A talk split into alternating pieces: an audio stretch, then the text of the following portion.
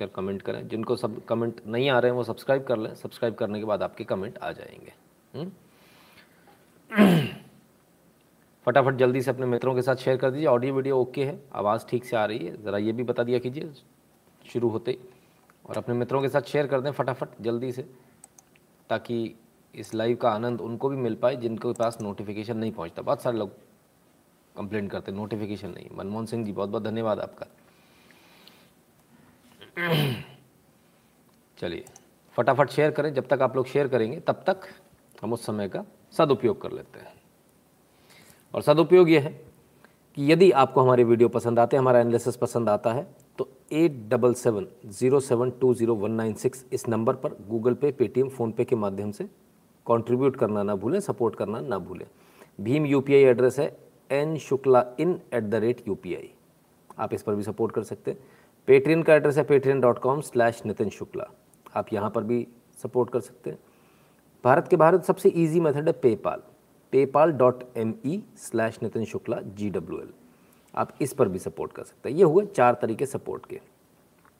YouTube की बात, दो चैनल हैं, नितिन शुक्ला और नितिन शुक्ला लाइव, दोनों को सब्सक्राइब कर लीजिए, बेल आइकन दबा लीजिए। बेल आइकन दबाते ही एक डायलॉग बॉक्स खुलकर आएगा, उसमें ऑल को क्लिक कर दीजिएगा। टेलीग्राम का चैनल की लिंक है T dot M E slash N Shukla in, photo के साथ में साढ़े अठारह हज़ार के आसपास लोग हैं, उसको ज्वाइन कर लीजिएगा।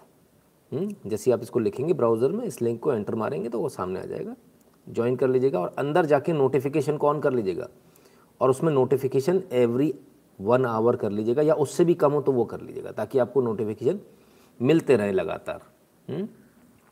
ट्विटर, इंस्टाग्राम, कू, शेयर चैट और ट्विटर पर, ट्विटर पे तो फिलहाल बैन हो गया तो ट्विटर हटा देते हैं, इंस्टाग्राम, कू, शेयर चैट और ट्विटर पर at the rate Nitin Shukla है। ट्विटर पर नया आई डी है at the rate Nitin Sanatani, है ना। प्रज्ञेश जी धन्यवाद, और नंबर लिखने के लिए और ज़्यादा धन्यवाद। फेसबुक पर at the rate Nitin Shukla in लिखेंगे तो पेज आ जाएगा, लाइक कर लीजिएगा, फॉलो कर लीजिएगा। गैप पर at the rate Nitin Shukla लिखेंगे तो यहाँ पर भी आपको मैं मिल जाऊँगा। अब सवाल ये उठता है, इतने सारे मेथड हम आपको बताते हैं, इसके अलावा हम आपको गूगल फॉर्म भी बताते हैं जो लिंक में दिया हुआ है। कल भी हमने बहुत अच्छी तरह से बताया था, गूगल फॉर्म नाइन ए तक गूगल फॉर्म है, उसके जब आप उसको क्लिक करते हो तो उसके आगे कुछ कुछ और लिख कर आ जाता है, तो उसको डिलीट कर दीजिए, ठीक है ना। उस गूगल फॉर्म को भर दीजिए, ठीक है। और बहुत सारे मेथड है जो धीरे धीरे करके आपको सभी जो हैं इसमें मिल जाएंगे, लिंक में, सॉरी डिस्क्रिप्शन में। और एक कार्ड भी आज हमको किसी ने भेजा पीडीएफ में, उसको भी हम आपको भेजने का कोशिश करेंगे, है ना। तो ताकि कहीं भी कोई बैन होता है, कुछ होता है, तो कम से कम हमारा आपका संपर्क ना टूटे। पर्पस क्या है हमारा आपका संपर्क तोड़ने का, वो संपर्क ना टूटे। कल ट्विटर बैन हुआ था, आज आप सब ने खूब जमकर हैशटैग चलाया, और इतना इतना जमकर हैशटैग चलाया कि भारत में नंबर वन पर ट्रेंड करता रहा और देर शाम तक ट्रेंड करता रहा। एक होता ट्रेंड हुआ और गायब हो गया। बहुत सारे ऐसे ट्विटर ट्रेंड देखेंगे आपने, बड़ी जल्दी आते हैं, आईटी सेल वाले आते हैं और तुरंत चले जाते हैं। जो असली जो ट्रेंड होता है, जो आपके और हमारे द्वारा ट्रेंड को जो किया जाता है, वो बहुत लंबे समय तक चलता है। तो नारायण शंकर रमन जी बहुत बहुत धन्यवाद। तो आपने ये भी देखा, आपने आज एक और चीज़ नोटिस करी होगी कि जितने भी बड़े हैंडल्स हैं वो कोई भी आज फिर एक बार फिर वो कोई भी इसमें नहीं आया, कोई भी। आप लोग मेंशन करते रह गए लेकिन उन्होंने किसी ने ट्वीट नहीं किया, क्यों? ऐसा क्या बात है, ऐसी क्या जलन है? आप तो उनका काम करते हैं, फिर वो आपकी बात क्यों नहीं मानते? आप तो उन, उनके भी ट्वीट करते हो, फिर उनका उन्होंने आपकी बात को क्यों नहीं माना? ये आपको सोचना चाहिए।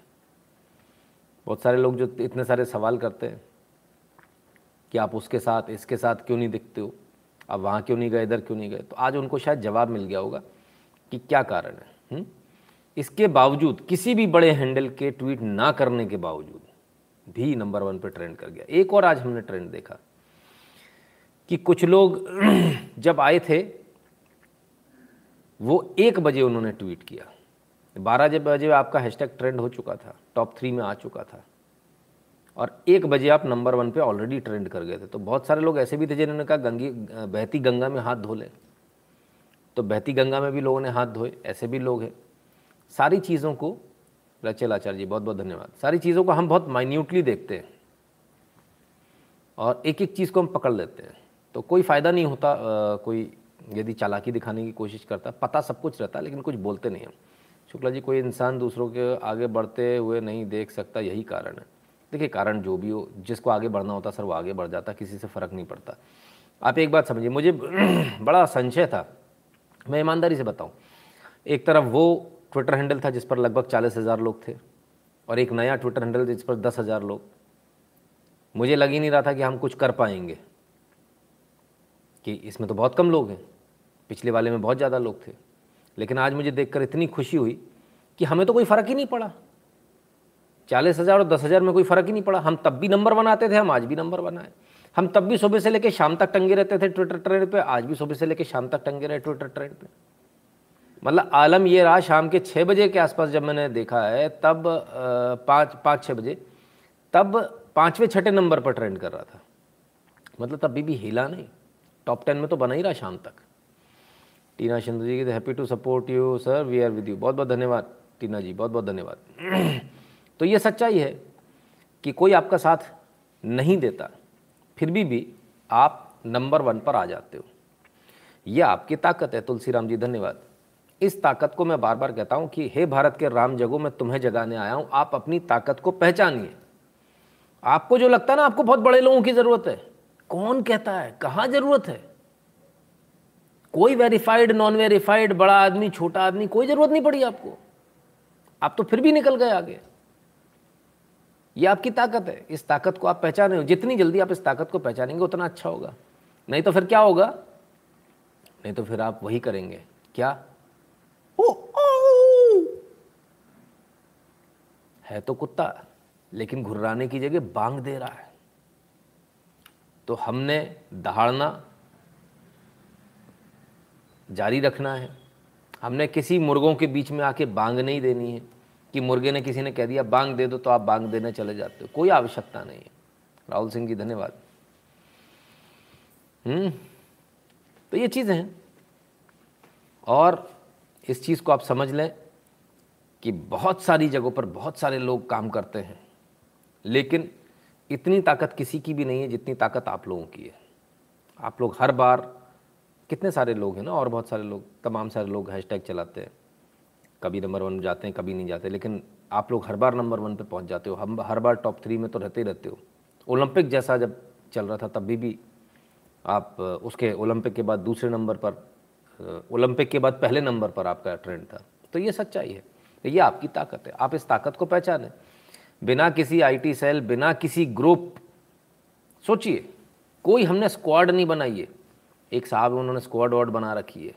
कोई ग्रुप नहीं बना रखा, कोच नहीं बना रखा, जो होता है ओपन में होता, सबके सामने होता है। इसके बावजूद आप लोग हर बार जीत के आते हो। हुँ? इस ताकत को आप पहचानिए, आपके अंदर ताकत है। आईटी सेल से बेटर परफॉर्मेंस है, हाँ बिल्कुल, इसमें कोई दो राय नहीं। करण वर्मा कहते हैं, सर आपकी हैसियत किसी ट्विटर अकाउंट की मोहताज नहीं है, विद ट्विटर और विदाउट ट्विटर आप ऑलवेज नंबर वन हो। बहुत बहुत धन्यवाद भैया करण वर्मा जी। लेकिन एक फ़र्क तो पड़ता ही है, इसको हम डिनाई तो नहीं करेंगे, डेफिनेटली एक फ़र्क पड़ता है। अगर आप ज़्यादा जगह जुड़े होते हो तो आपको ज़्यादा उसका बेनिफिट होता है। मैं अकेला ही चला था, टॉप टेन बन गया गुरु जी। बिल्कुल अंकित गुप्ता जी, इसमें कोई दो राय नहीं। सब लोग अलग अलग काम करके भी कितना बड़ा काम कर सकते हैं।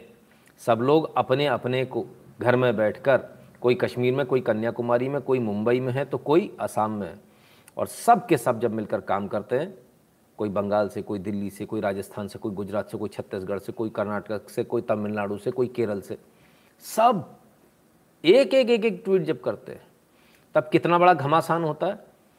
तब ट्विटर नंबर वन पर ट्रेंड हैशटैग आपका करता है। तब सवाल ये उठता है कि आखिर ट्विटर पर ट्रेंड कराने से फ़ायदा क्या? बहुत सारे लोग बोलेंगे कि भाई क्या फ़ायदा है। बिल्कुल, घर में घुसकर मारने में जो मज़ा है ना, वो किसी चीज़ में नहीं है। ट्विटर पे बैन होने से हमें कोई फ़र्क नहीं पड़ने वाला, हमारा चैनल तो यूट्यूब पर है, हमें क्या फ़र्क पड़ने वाला है। लेकिन ट्विटर के ही टर्फ पर उसी को पटक नहीं देना, और उसी के मुंह पर तमाचा मारना, और उसी के बैन किए हुए प्लेटफॉर्म पर नंबर वन पर हैशटैग ट्रेंड करना, इससे ज़्यादा दुर्गति ट्विटर की हो नहीं सकती। तो ट्विटर को भी समझ में आता होगा, वहाँ भी बैठ के अधिकारी देखते होंगे कि कौन कौन से हैशटैग आज चल रहे हैं। तो शर्मिंदगी थोड़ी तो होती होगी, शर्म तो आती होगी। वैसे आप लोग तो बड़े बेशरम हैं, शर्म तो इन लोगों को आती नहीं है। हैप्पी अरोड़ा जी कहते हैं डोंट वरी सर, और Sanatan unity will with you always. धन्यवाद हैप्पी अरोड़ा जी। ठीक है, तो ये ताकत है आप लोगों की और ये इसी प्रकार से चलता रहेगा।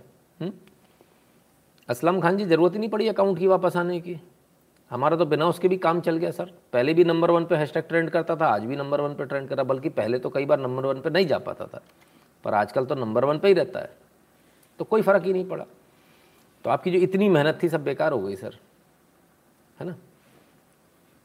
कल फिर बंद हो जाएगा, परसों फिर नया बना लेंगे, नर्सों फिर नया बना लेंगे, अब कुछ नहीं हो पाएगा। अब तो जो चल पड़ी गाड़ी इसको आप रोक नहीं पाओगे, है ना। तो सर आपके लिए बुरी खबर है असलम खान जी कि अब आप कुछ नहीं बिगाड़ पाओगे। चलिए, तो ये है आपकी ताकत। इस ताकत को आप जितनी जल्दी पहचानें उतना अच्छा। असलम खान जी आप भी जितनी जल्दी पहचान लें उतना अच्छा है। भरतलाल हलवाई जी बहुत बहुत धन्यवाद। तमाम सारे मीम्स भी आज बनते रहे, तमाम सारे मीम्स भी देखता रहा, और बहुत मेहनत आप लोगों ने करी, काबिल तारीफ़। आप सबको बहुत बहुत शुभकामनाएँ, बहुत बहुत धन्यवाद आपका। संस्कान जी कहते भूलने का समय आ गया। अरे यार लाइक करते जाओ भैया, भूलने का समय आ गया है। ठीक है असलम जी, आज आपके लिए कुछ लेकर आया हूँ, आप जाइएगा मत, रुकिएगा। हाँ, आपके लिए बहुत कुछ लाया हूँ आज। अब ऐसा कहते ही नहीं चले जाएं कहीं गायब हो जाए एकदम से। नहीं नहीं, बुरा मत बोलिए, बिना बोले बिना बुरा बोले ही काम हो जाएगा ना, बुरा बोलने की ज़रूरत क्या है। चलिए शुरू करते हैं। सबसे पहले धन्यवाद नहीं कहें, सेवा देश के लिए। नहीं भाई, देश सेवा आप लोग कर रहे हैं इसीलिए धन्यवाद दे रहा हूँ, अपने लिए नहीं दे रहा हूँ। सर आज मेरा ट्विटर अकाउंट नहीं है, मैंने यूट्यूब पे कमेंट किया। Okay good Poonam ji. वैसे सभी जगह इतने सारे जो हम आपको बताते हैं वो इसीलिए बताते हैं कि मान लो कल को यूट्यूब नहीं रहे तो गैब है, फेसबुक पेज है, टेलीग्राम चैनल है, हुँ? ये इतने सारे कू है, शेयर चैट है, बहुत सारे प्लेटफॉर्म है। आप इनको एक्सप्लोर तो कीजिए सब। आप हमारे साथ प्रॉब्लम क्या, हम एक ही आ, उस पर रहते हैं बस। जब एक पर रहेंगे ना तो दिक्कत आएगी। कू पर भी रहिए, इस पर भी, सब जगह रहेंगे तो कभी दिक्कत नहीं आएगी। थोड़ा मेहनत वाला काम हो जाता है, थोड़ा हेडेक बढ़ जाता है, लेकिन ठीक है, जहाँ अच्छा रिस्पॉन्स आए फिर वहाँ रुकिएगा, है ना। और वहाँ पर भी यदि ऐसा ही तमाशा हो, ब्लॉक ब्लॉक बाजी का, तो टाटा बाय बाय, ठीक है ना। चलिए तो शुरू करें, और सबसे पहले शुरू करेंगे आपकी सेहत की बात से। और आपकी सेहत की बात यानी कोविड, कोविड यानी वैक्सीनेशन आजकल चल रहा है। और वैक्सीनेशन का क्या, सत्तर करोड़ वैक्सीनेशन आज पूरी हो गई, सत्तर करोड़, सबसे बड़ा आंकड़ा सत्तर करोड़ वैक्सीनेशन का। ये भारत का जलवा, ये भारत का जलवा है। सात सौ मिलियन नंबर वन, एक करोड़ डोज लगभग हर दिन लग रही है। हुँ? तो ये एक और जलवा आपका, जहाँ आप सत्तर करोड़ डोज आपने लगवा ली। और कैसे, कहाँ से शुरू हुए थे, ये ज़ीरो से शुरू हुए थे और कैसे बने हुँ? सत्तर करोड़, सत्तर करोड़ वैक्सीन। ये है भारत का जलवा, ये है नए भारत का जलवा। मैं आपसे आज अब सिर्फ एक बात पूछता हूँ, क्या ये संभव था इतनी जल्दी? क्या ये संभव था? कोई और सरकार होती तो क्या इसको हम कर पाते? बड़ा मुश्किल है। फिर ये किसकी वजह से संभव हुआ? सत्तर करोड़ किसकी वजह से संभव हुआ? इस एक दाढ़ी वाले बाबा की वजह से। लोग बड़ा आरोप लगाते हैं इनके ऊपर, इस भगवा रंग की वजह से। ठीक है, तो बड़ा आरोप लगता है इनके ऊपर, लेकिन सत्तर करोड़ वैक्सीन अगर लगी आज, जो सत्तर करोड़ वैक्सीन लगी, उसका श्रेय यदि किसी को जाता तो सिर्फ और सिर्फ नरेंद्र मोदी सरकार को। और नरेंद्र मोदी सरकार में जो सबसे बड़ा योगदान अगर किसी का जाता तो नरेंद्र मोदी खुद का, देश के प्रधानमंत्री का ये योगदान। और इस योगदान को शायद आने वाला समय, हिस्ट्री इसको कभी भुला नहीं पाएगा। उम्मीद से हटकर, बिल्कुल उम्मीद से हटकर, मतलब टू बी वेरी फ्रैंक, सच बोलूँ तो मैंने भी कभी सोचा नहीं था कि एक दिन में एक करोड़ वैक्सीन लग सकती है, पर एक करोड़ तो छोड़िए, दो करोड़ वैक्सीन लग गई एक दिन में, और अब भी लगातार वैक्सीन लग रही है, उतनी ही स्पीड से लग रही है लगभग हर दिन।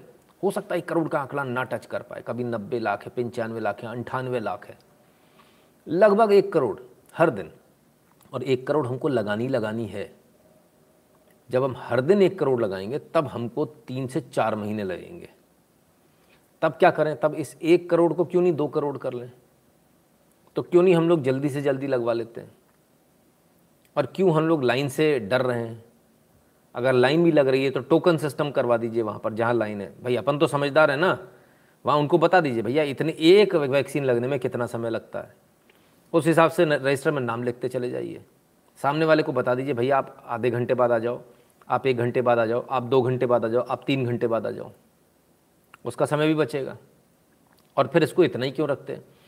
थोड़ा और क्यों नहीं बढ़ा लेते हैं? एक फ़ोन नंबर डेडिकेटेड क्यों नहीं कर देते हैं?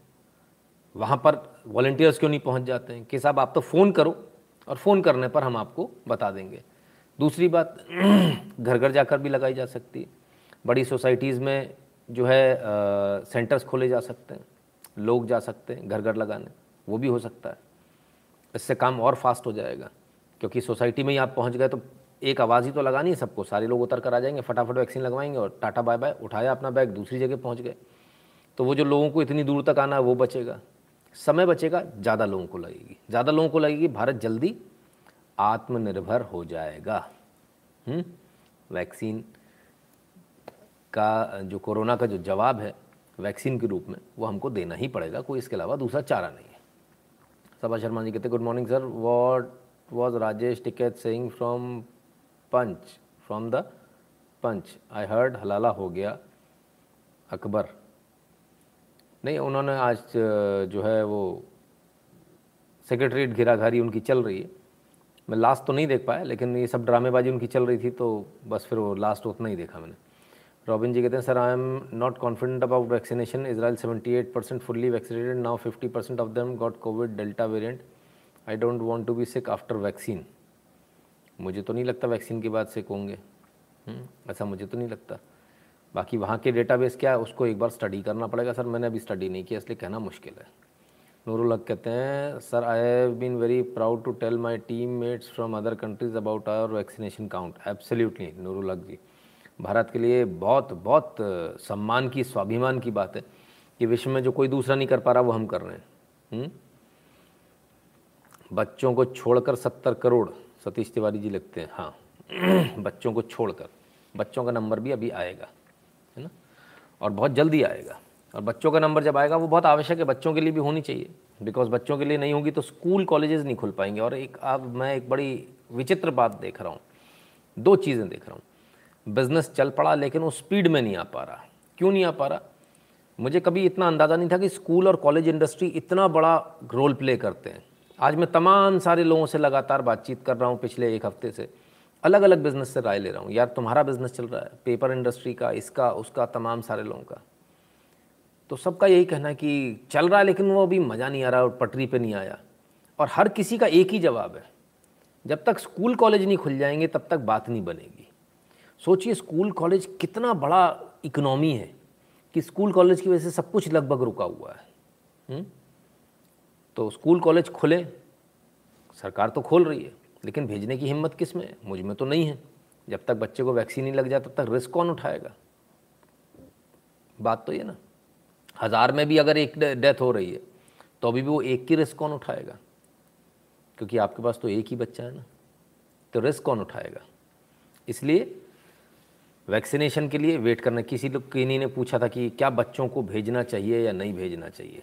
देखिए ये सवाल एक ऐसा है कि आपको इंडिविजुअली डिसाइड करना पड़ेगा। मुझसे यदि व्यक्तिगत तौर पर पूछेंगे तो मैं कहूँगा कि जब डेढ़ साल इंतज़ार किया तो आधा साल और सही, दो ही साल हो जाने दो, कौन सा फ़र्क पड़ने वाला है। अभी अक्टूबर नवंबर में निकल जाएगा थर्ड वेरिएंट, डेल्टा वायरस भी, ये लहर भी निकल जाएगी तब देख लेंगे। ऐसी कौन सी जल्दी है? छः महीने में, दो महीने में, तीन महीने में ऐसा कौन सा पढ़ के कलेक्टर बन जाएगा बच्चा? ना पड़ेगा तो भी फ़र्क नहीं पड़ेगा, मान लेंगे एक साल जीरो हो गया, कोई बात नहीं।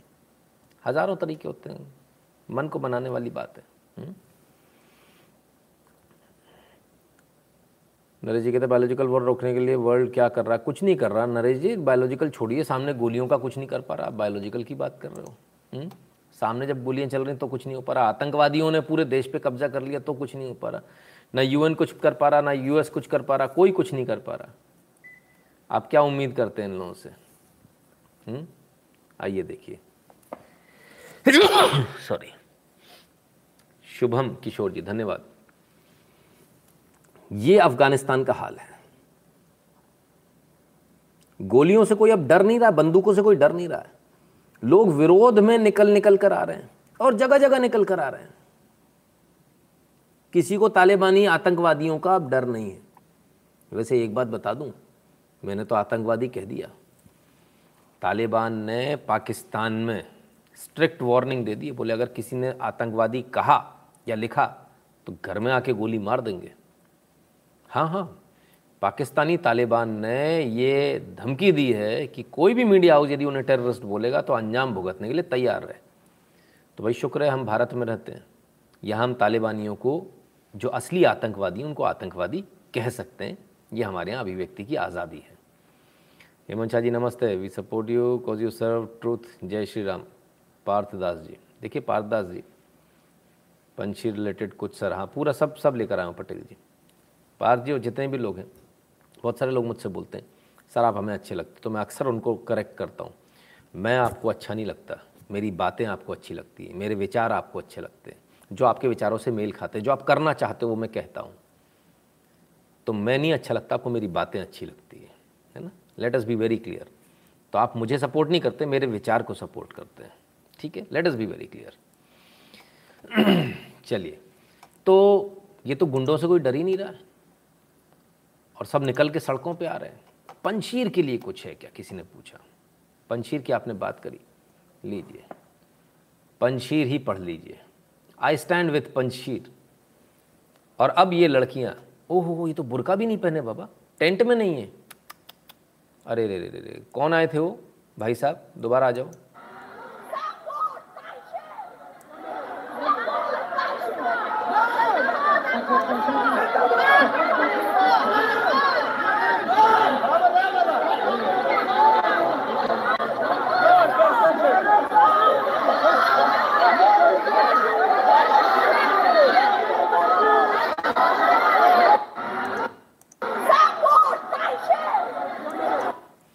तो क्या हुआ?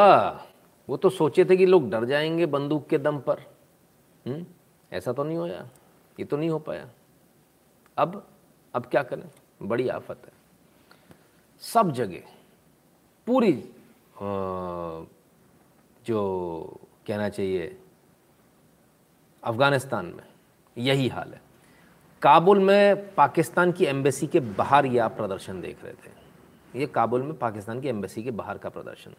ओंकार श्योखन जी बहुत बहुत धन्यवाद। सबा जी कहते हैं बिफोर मोदी अल्लाह अकबर, आफ्टर मोदी हलाला हो गया अकबर, राम राम। हैदर अली, हैदर आदिल जी, अच्छा हैदर आदिल जी आ गए, चलो कोई बात नहीं। हैदर आदिल जी आपके लिए सारे वीडियो हैं भाई, शायद आप पाकिस्तान में जहाँ भी हैं, तो भाई आपको तो बड़ा ज़बरदस्त जवाब मिल रहा है, ज़बरदस्त जवाब वहाँ की जनता दे रही है।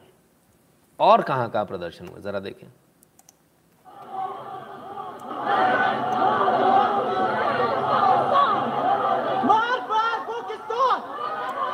आजादी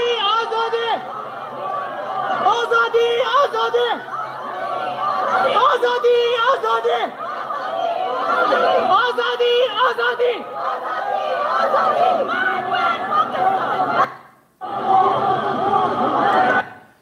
इतने बड़े बड़े जो हुजूम निकल रहे हैं, ये औरतों के जो हुजूम निकल रहे हैं, अफगानिस्तानी औरतों के जो हुजूम हैं, इनका कोई नेता नहीं है, सिर्फ औरतें ही औरतें हैं।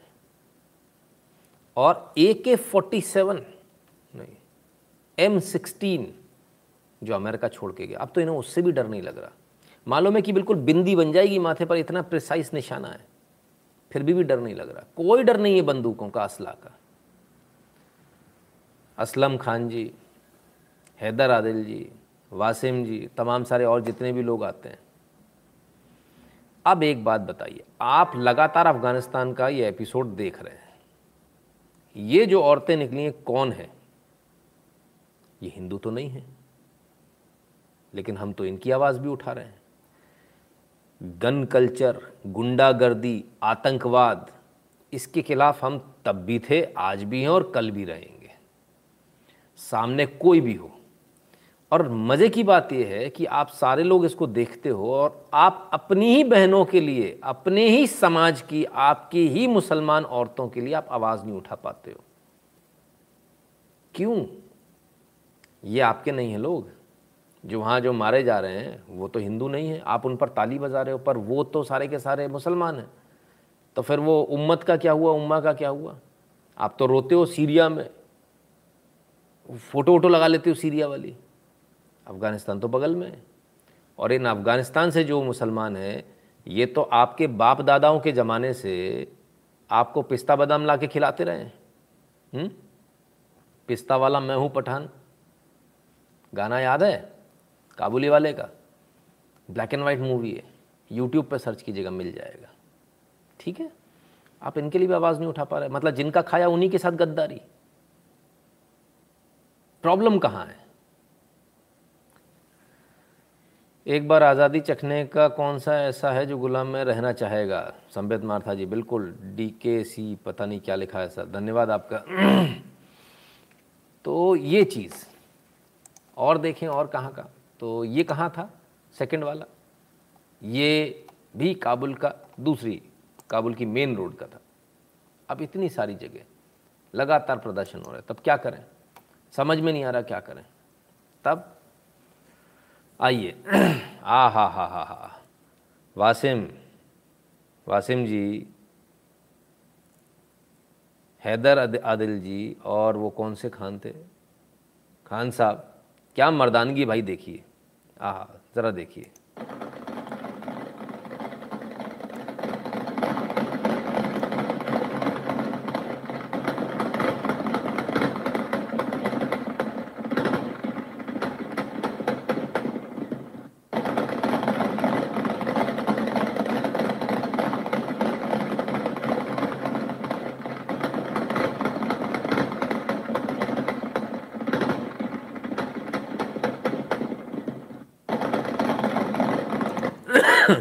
औरतों को डराने के लिए ये डरे हुए लोग, ज़्यादा डरा कौन होता है? जिसके हाथ में बंदूक होती है।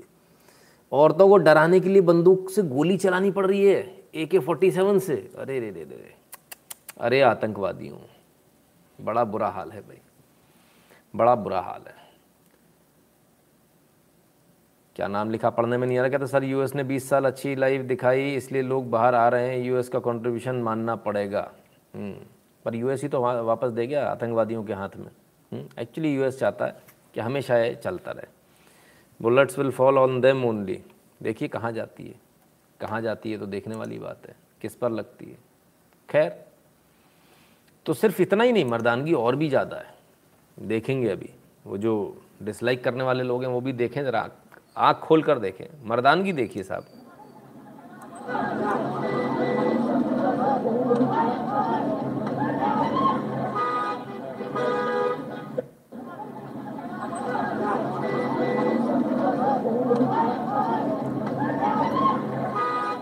लोहे की रॉड लाकर औरतों को पीटना, भाई वाह क्या बात है। ये भी उम्मत में आता है क्या? ये भी उम्मा का चुम्मा है क्या? कोई हमको समझाए। अच्छा, वैसे ये तो पसंद कर रहे होंगे आदिल हैदर, इस क्या था, कौन से कौन से खान थे, और वो जो दूसरे वासिम जी आते हैं, आप तो पसंद कर रहे होगे, आपको तो मज़ा आ रहा होगा। अच्छा एक बात बताइए, आज अच्छा लग रहा है, आपकी बेटी के साथ कोई ऐसा करे तब तब कैसा लगेगा? तब आप कहोगे हम तो मजलूम हैं जी, हम तो फलाने हैं, हम तो ढिकाने हैं। तो जिनको सरिया चाहिए उनको सरिया मिल रहा है, अफ़गानिस्तान में खूब सरिया मिल रहा है। गुरुजी टिकैत का बक्कल उतरेगा या नहीं? हरियाणा में बवाल कर दिया है, यूपी में योगी जी आने या नहीं, और आएंगे या नहीं, और अगले साल पांच राज्यों में चुनाव है, आपका क्या विश्लेषण है? कपिल गौर जी, सारी बातों का जवाब आपको आने वाले विश्लेषण में मिल जाएगा खुद से, ठीक है।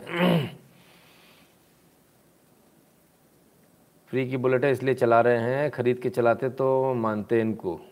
प्रसन्नजीत जी कैसी बात करते हो, खानदान बिक जाएगा, बुलेट नहीं खरीद पाएंगे, है ना। ठीक है, तो खैर ये है भैया।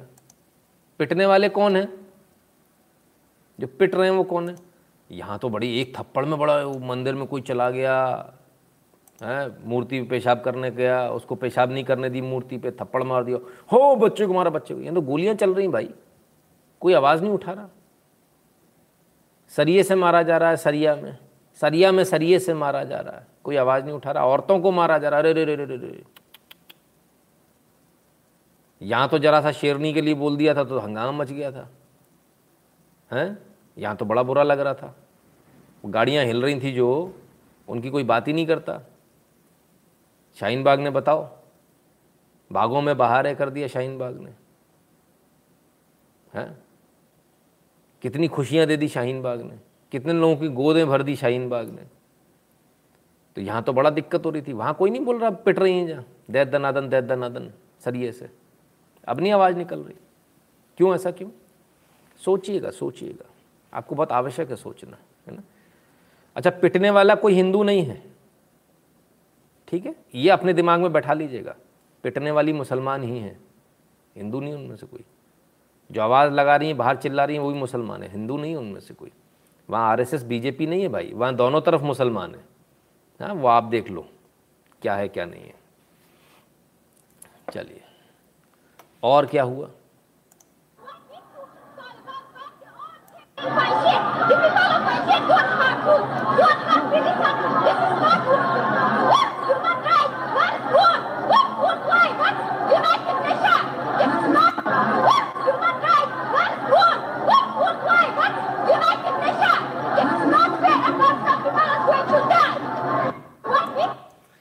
कह रही हैं ह्यूमन राइट्स कहाँ है? तालिबान हम सबको मार रहा है, हम सबको रास्ता रोक रहा है, हमें खाने को नहीं मिल रहा, पीने को नहीं मिल रहा, हमारी स्थिति बहुत ख़राब है। ह्यूमन राइट्स कहाँ है? कहाँ है जो ह्यूमन राइट्स की बात करने वाले नुमाइंदे? कहाँ है यूनाइटेड नेशन?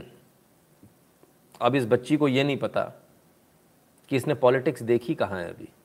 यही तो पॉलिटिक्स है, दूसरों की लाश पर खड़े होकर अपने आप को ऊँचा दिखाना, यही तो पॉलिटिक्स है। अमेरिका यही तो करता आया, चाहे सीरिया हो, चाहे कोई और जगह हो। अमेरिका ने जिसकी मदद करी है, आखिर में उसी के साथ धोखा किया है। हर बार अमेरिका ने यही किया है, और यही अमेरिका की पॉलिटिक्स है। तो इस बेचारी को ये पता ही नहीं यूएन क्या करता है। यूएन भी यही करता है, यूएन कुछ नहीं करता।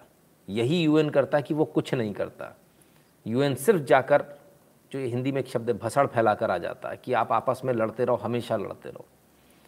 यही काम भारत के साथ भी हुआ था, भारत पाकिस्तान का जब बंटवारा हुआ था। तो आज तक आप भुगत रहे हो ना उसको, आगे भी भुगतेंगे। खैर, तो पाकिस्तान को लेकर भाई बड़े बड़ी नारेबाजी चल रही है। भाई मुझे तो पढ़ना नहीं आता, इन लोगों को आता होगा पढ़ना। वो जो तीनों चारों अपने आते हैं ना भाई साहब लोग, भाई साहब जिस जिसको पढ़ना आता है बता दो क्या लिखा है, जल्दी से बता दो। ब्लूफिश कहते हैं अमेरिका इज़ योर फ्रेंड। नहीं, हमारा नहीं भाई साहब, आपका दोस्त होगा। ऐसा गद्दार हमारा दोस्त नहीं हो सकता, ब्लू फ्लैश जी। तो ये आज दिन भर चलता रहा, जमकर चलता रहा, पूरे अफगानिस्तान में चलता रहा। कवर किया इसको टोलो न्यूज़ ने, अफगानिस्तान का है टोलो न्यूज़, ठीक है, अच्छी बात है, कवर किया। तब क्या हुआ? ऐसी चीज़ों को कवर करेंगे तो फिर, हमने कल आपको दिखाया ही था, वो खटाक से लोड कर दे रहे हैं एम सिक्सटीन को, तुरंत से लोड कर दे रहे हैं, गोली मार देंगे चाहे सामने पत्रकार हो। फिर क्या हुआ? जब टोलो न्यूज़ ने कवर किया तो टोलो न्यूज़ के जो कवर करने वाले पत्रकार साहब थे, उनको उठा के ले गया Taliban. The Taliban has have detained Tolo news camera person Wahid Ahmadi who was filming the protest today in Kabul. नाम क्या है? वाहिद अहमदी। अच्छा, ये मुसलमान है, फिर हम इनकी क्यों आवाज़ उठा रहे हैं? हमें तो नहीं उठाना चाहिए इनकी आवाज़। जैसा यहाँ लोग जो डिसलाइक करने आते हैं, जिन लोगों को लगता है, बहुत सारे लोग कहते हैं ना नफ़रत फैलाते हो, तो ये नफ़रत फैल रही होगी शायद वाहिद अहमदी के लिए अगर हम आवाज़ उठा रहे हैं। विश्व के कोने में, किसी भी कोने में यदि कुछ गलत हो रहा होगा तो फिर यही आवाज़ उठेगी। वासिम जी, वाहिद के लिए आवाज़ उठाएं कि नहीं उठाएं? मर, गोली मरवाने दें, इसको मारने दें? उन लोगों के लिए आवाज़ उठाएं, पंशीर में जो मुसलमान हैं उनके लिए आवाज़ उठाएं, या उनको गोली मरने दें? वो बच्चों को ऐसे पकड़ के आगे खड़ा कर देना, गोली चलाओ, और पीछे से गोली चला रहे हैं, तब फिर क्या करें? अच्छा, आप आवाज़ नहीं उठाओगे, हमें भी नहीं उठाने दोगे, फिर चाहते क्या हो ये बता दो। सरिया तो सरिया दे तो रहे वहाँ पे, अफ़गानिस्तान में दे रहे हैं, जाने के लिए टिकट चाहिए, उसके पैसे हमसे ले लो और बताओ, टिकट हम बुक करा देते हैं, होकर आ जाओ, घूम कर आ जाओ, थोड़ा सा तसल्ली कर लो थोड़ी सी, आपको तसल्ली हो जाए तो हमको भी तसल्ली हो जाएगी। मैं कहता हूँ भारत सरकार को पर डे सौ फ्लाइट सारी इधर उधर की बंद कर दो जी, अभी तो सारे फ्लाइट खड़े हुई हैं ना, अभी तो बाहर से फ्लाइट ज़्यादा आ जा रही है, पर डे की सौ फ्लाइट लगा दो अफगानिस्तान के लिए, पर डे की, जिन जिन को चाहिए। शरिया कानून लागू होना चाहिए, जो बोले पकड़ो, घर से उठाओ, फ्लाइट में डालो, कहना मालिक इतनी बढ़िया जगह, जाओ घूम के आओ, इनको घुमा के आओ, इनको छोड़ के आ जाओ, पंशीर में, रक्का में, इधर उधर सब जगह। जगन के बारे में भी चर्चा करिए, पूरे विश्व में ऐसा कोई देश नहीं जहां हिंदू कह सके कि उनका घर है, ऐसे में संघ के वैचारिक दिवालियेपन की चिंता का विषय है। जगन जगन कौन है भैया? वे भरत वेद प्रकाश जी। पानी उबल रहा है और इस्लाम ज़्यादा दिन नहीं है वाइडली। अच्छा जी, ठीक है, देखते हैं कौन कितने दिन है।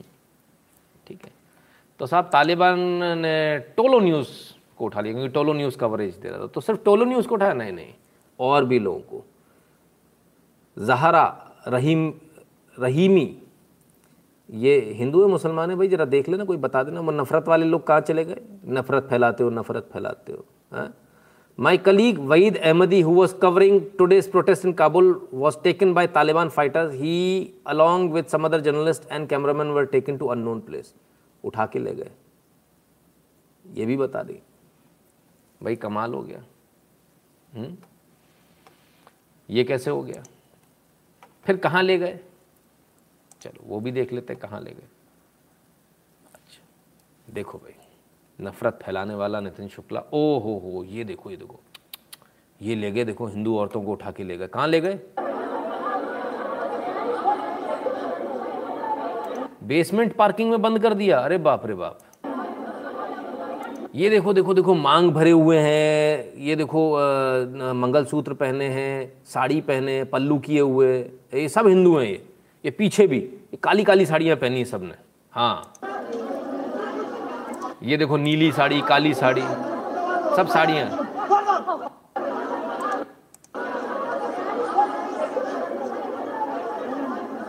इनको बुर्का मत समझ लेना, ये बुर्का उर्का मत समझ लेना, सब साड़ियाँ हैं। हाँ, समझ रहे हो ना? बिल्कुल, हाँ, बहुत बढ़िया, ठीक है।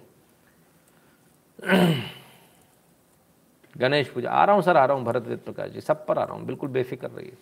सा, सारी आपकी सारी बातों का जवाब मिलेगा। अभी इससे पहले मैंने किसी से बोला, थोड़ा रुकिए। तो साहब इनके लिए आवाज़ उठ रही है तो गड़बड़ हो गई। नितिन शुक्ला के चैनल पे ऐसा कैसे हो रहा है? हैं, अब क्या करें भाई, कमाल है। फिर क्या, तो आप लोग जो लोग पाकिस्तान से आते हैं उनके लिए बड़ी बुरी खबर है भाई। मैंने कहा था ना मैं आज आपके लिए कुछ लेकर आया हूँ। ओ हो हो भाई, ये क्या हो गया?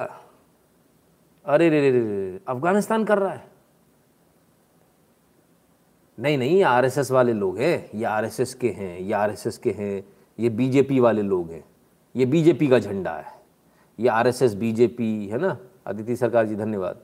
और ये ये भगवा, सारे भगवा लोग हैं। ये आपको कलर ब्लाइंडनेस हो गई है, आपको सब भगवा ही भगवा है सारा भाई। ये मुस्लिम कंट्री, ये मुसलमान, ये अफगानिस्तान, ये अफगानिस्तान के लोग मूल निवासी, और ये पाकिस्तान नीचे पड़ा है भाई। बुरा तो लग रहा होगा वासिम जी, हैदर आदिल जी, लेकिन सच्चाई यही है। और खान साहब, सच्चाई यही है, पाकिस्तान की यही औकात है, और ये औकात अफगानिस्तानियों ने बता दी, बहुत अच्छी तरह से बता दी है ना।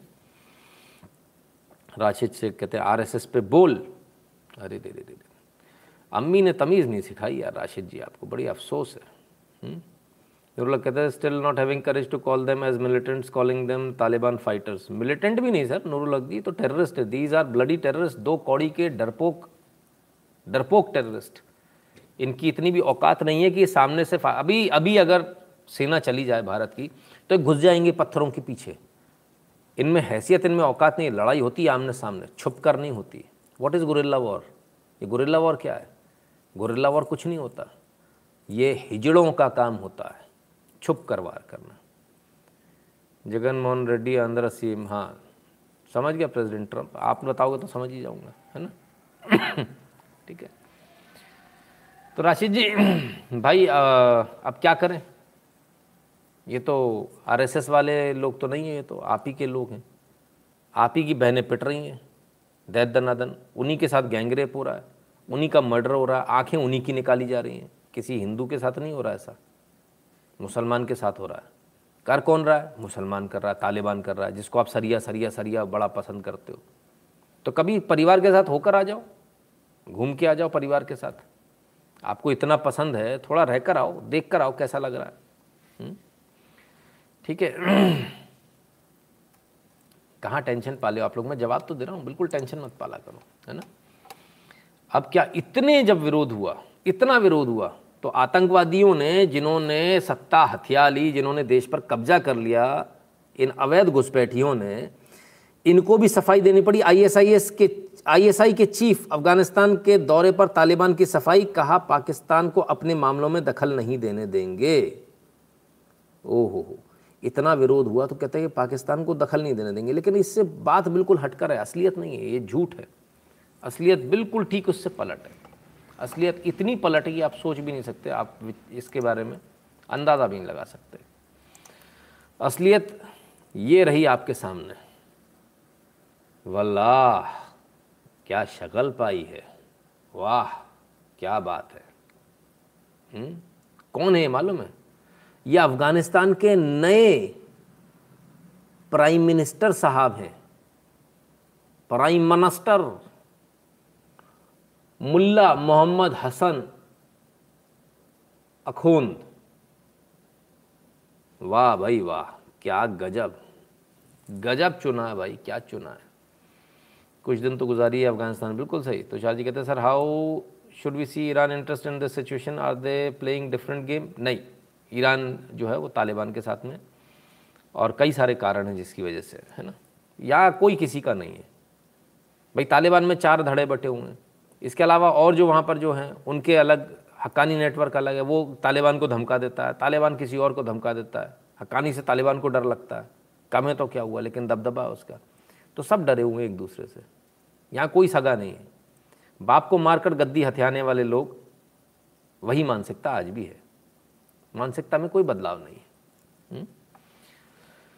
चलिए, तब और कौन कौन, सिर्फ एक नहीं, प्राइम मिनिस्टर नहीं, आज तो पूरी सरकार बन गई साहब। आ हा हा हा हा, ये रही पूरी सरकार आपके लिए, क्या बात है साहब।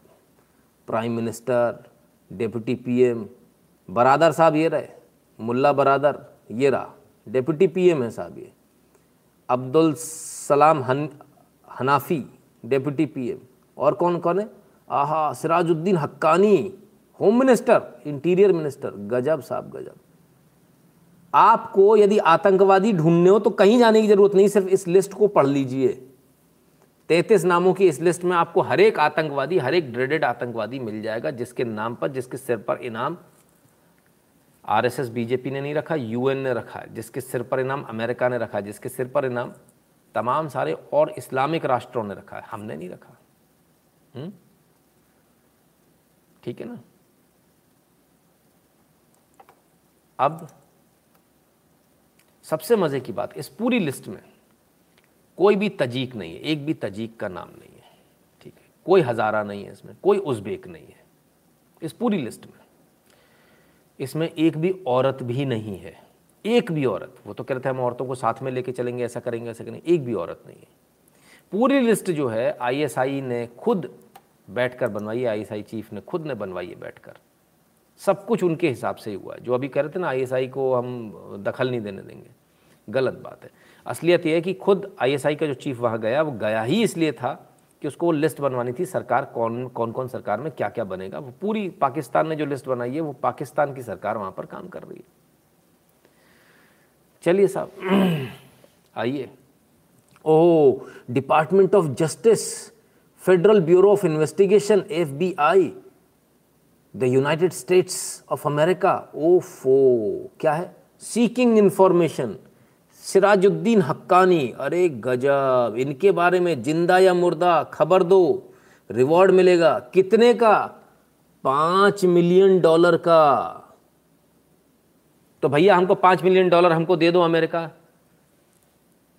हम्म, हे अमेरिका, क्या क्या सोचा था, सरदार बहुत खुश होगा, शाबाशी देगा। हाँ, इसके तीन तीन चेहरे और आदमी एक। गब्बर खुश हुआ, बहुत खुश हुआ।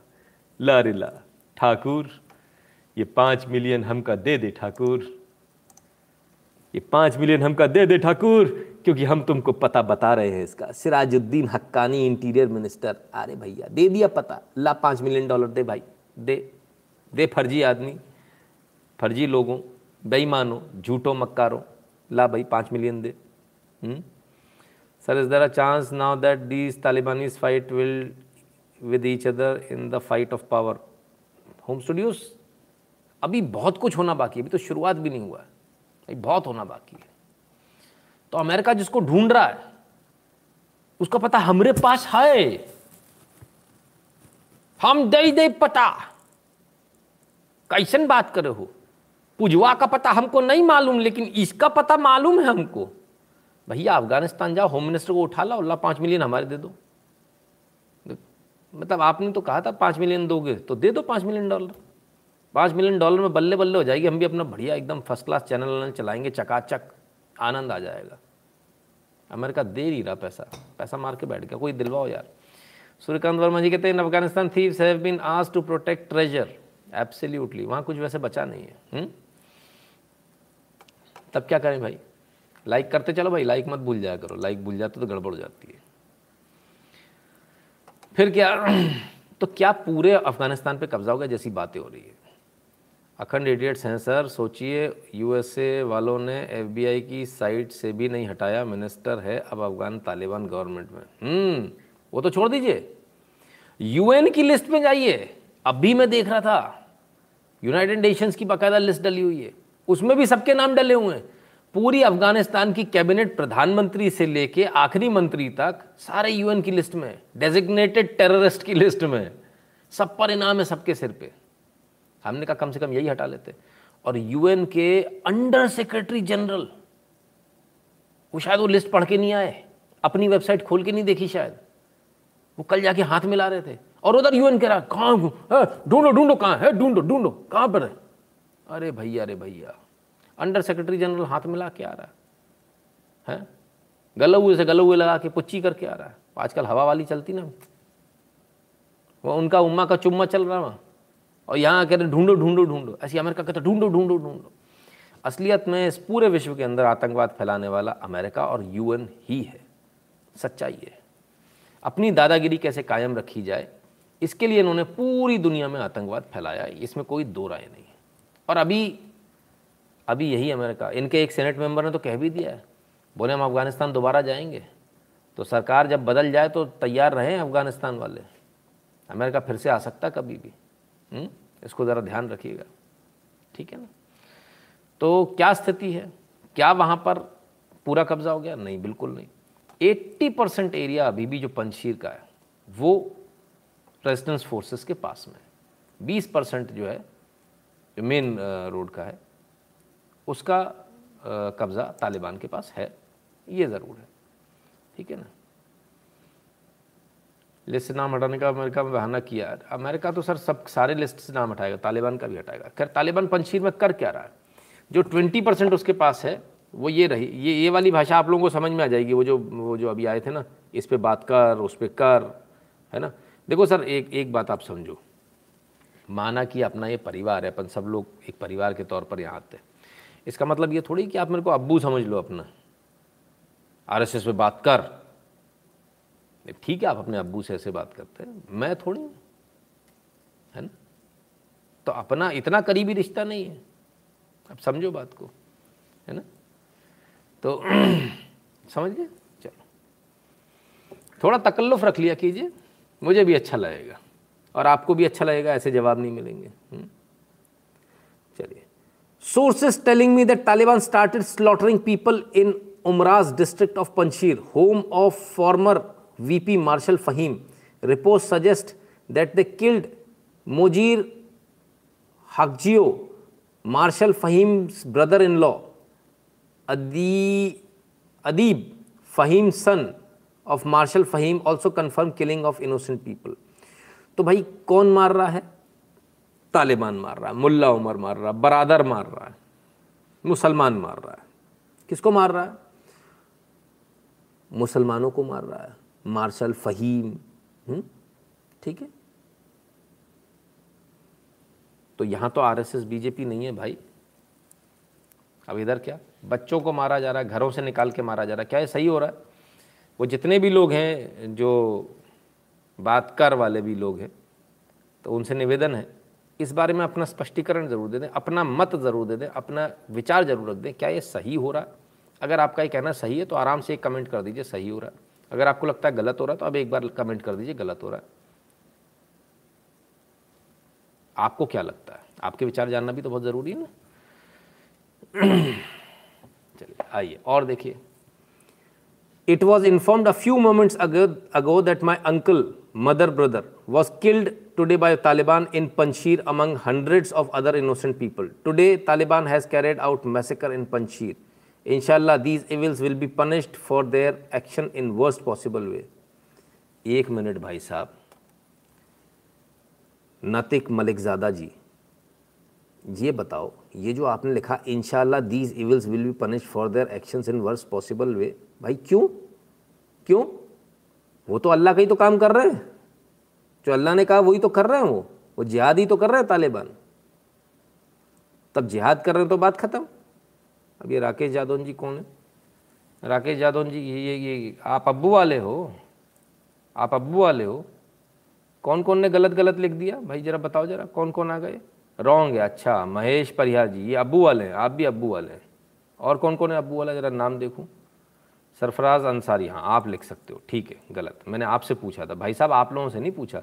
आप कहाँ से बीच में कूदने लगे भगवा आतंकी हो? चलो साइड में हो, मेरे को इनसे बात करनी है। वैसे जिन्होंने अभी लिखा है, कहाँ चले गए वो, नाम भूल गए, तो मेरे बड़ी जल्दी नाम भूल जाता हूँ मैं। सरफराज अंसारी, सरफराज जी आप तो हर बार गलत ही लिखते हैं, है ना?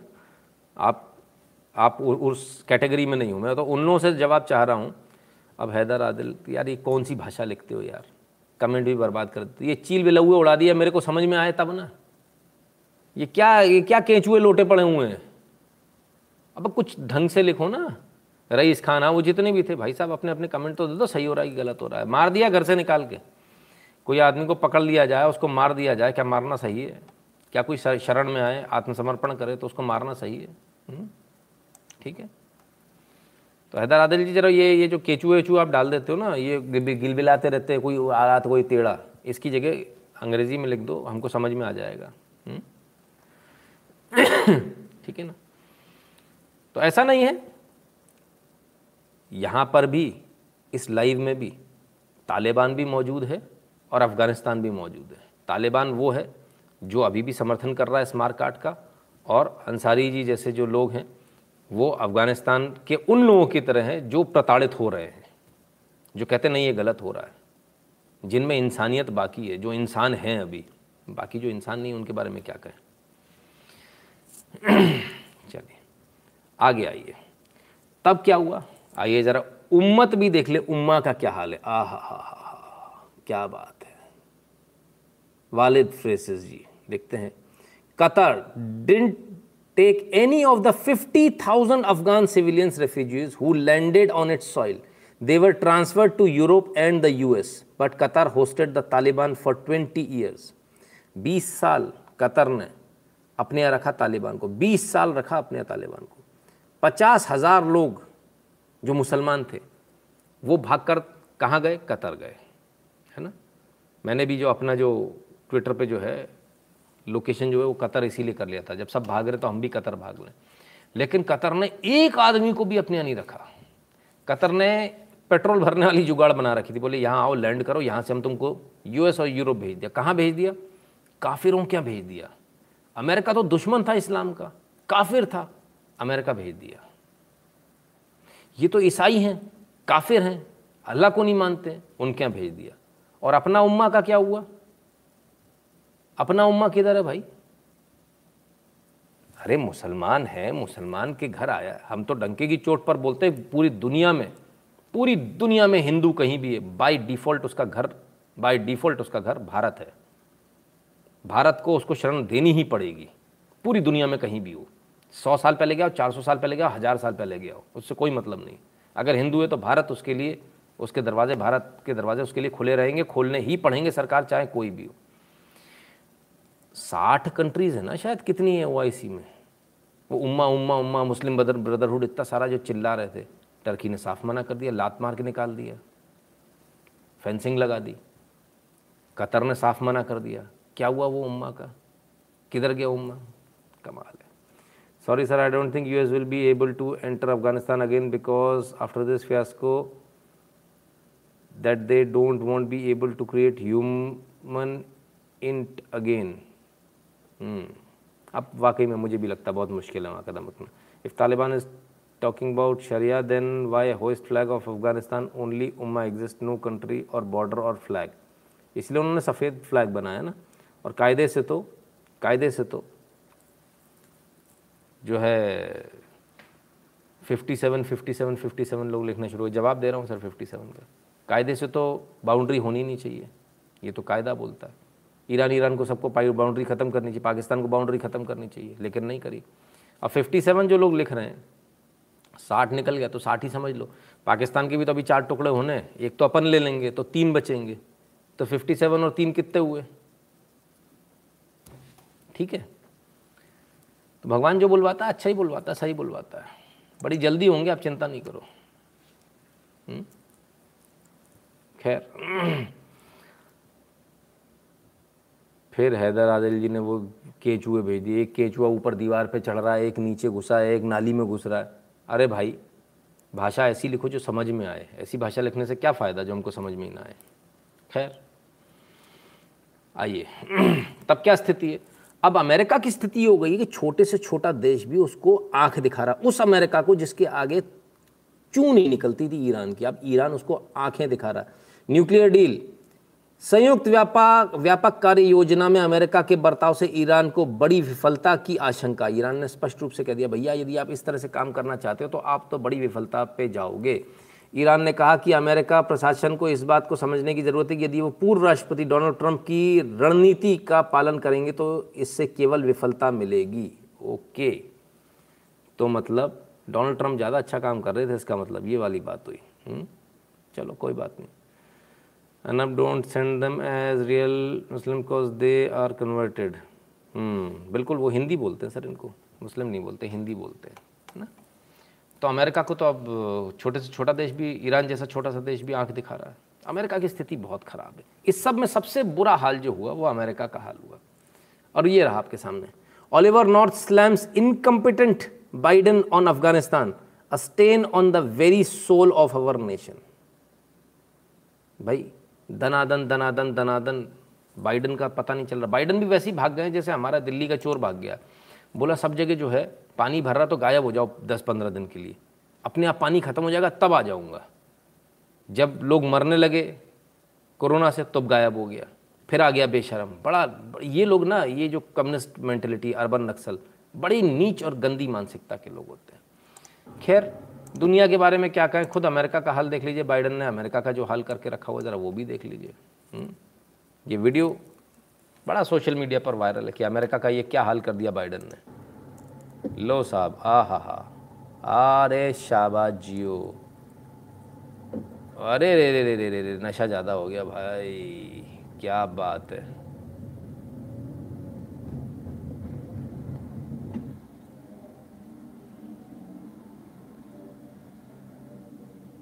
ये क्या बात, कौन कहता झोपड़पट्टी भारत में होती। ये देखो, ये देखो, ये देखो भाई।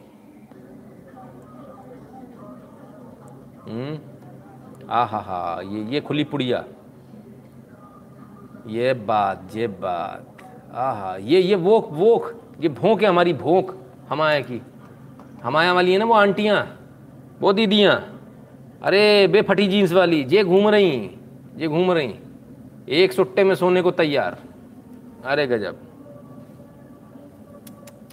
क्या बात भाई, क्या बात, वाह वाह वाह वाह, जियो राजा जियो। ये है कम्युनिज्म, ये है कम्युनिस्टों का असली चेहरा, ये हैं, ये कम्युनिस्ट ये बना देता है। ठीक है साहब, सोचिए क्या स्थिति है।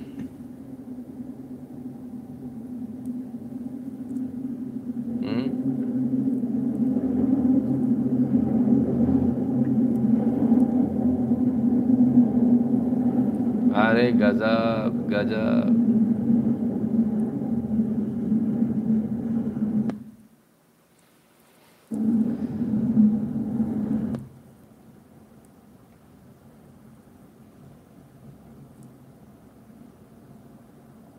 भाई वाह,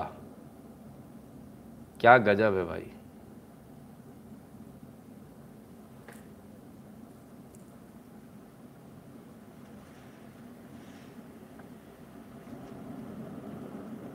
नशा नशा, कबाड़े में कचरे में नशा ढूंढो, नशा। खैर, my choice, yes my choice.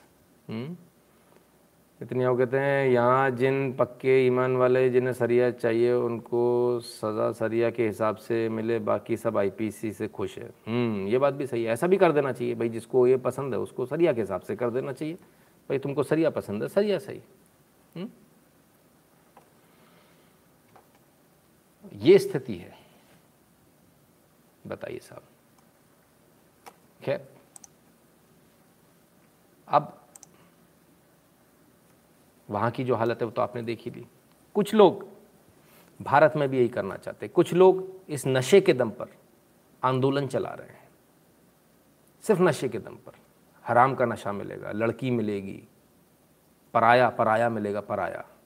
आ जाओ, वो मोटी मोटी औरतें पता नहीं कहाँ से लाती हैं। कॉल गर्ल्स ख़त्म हो गई भाई दिल्ली के अंदर की, जीबी रोड खाली पड़ा आजकल, वो बॉर्डरों पे पहुँच गया, टिकरी सिंगू, है ना।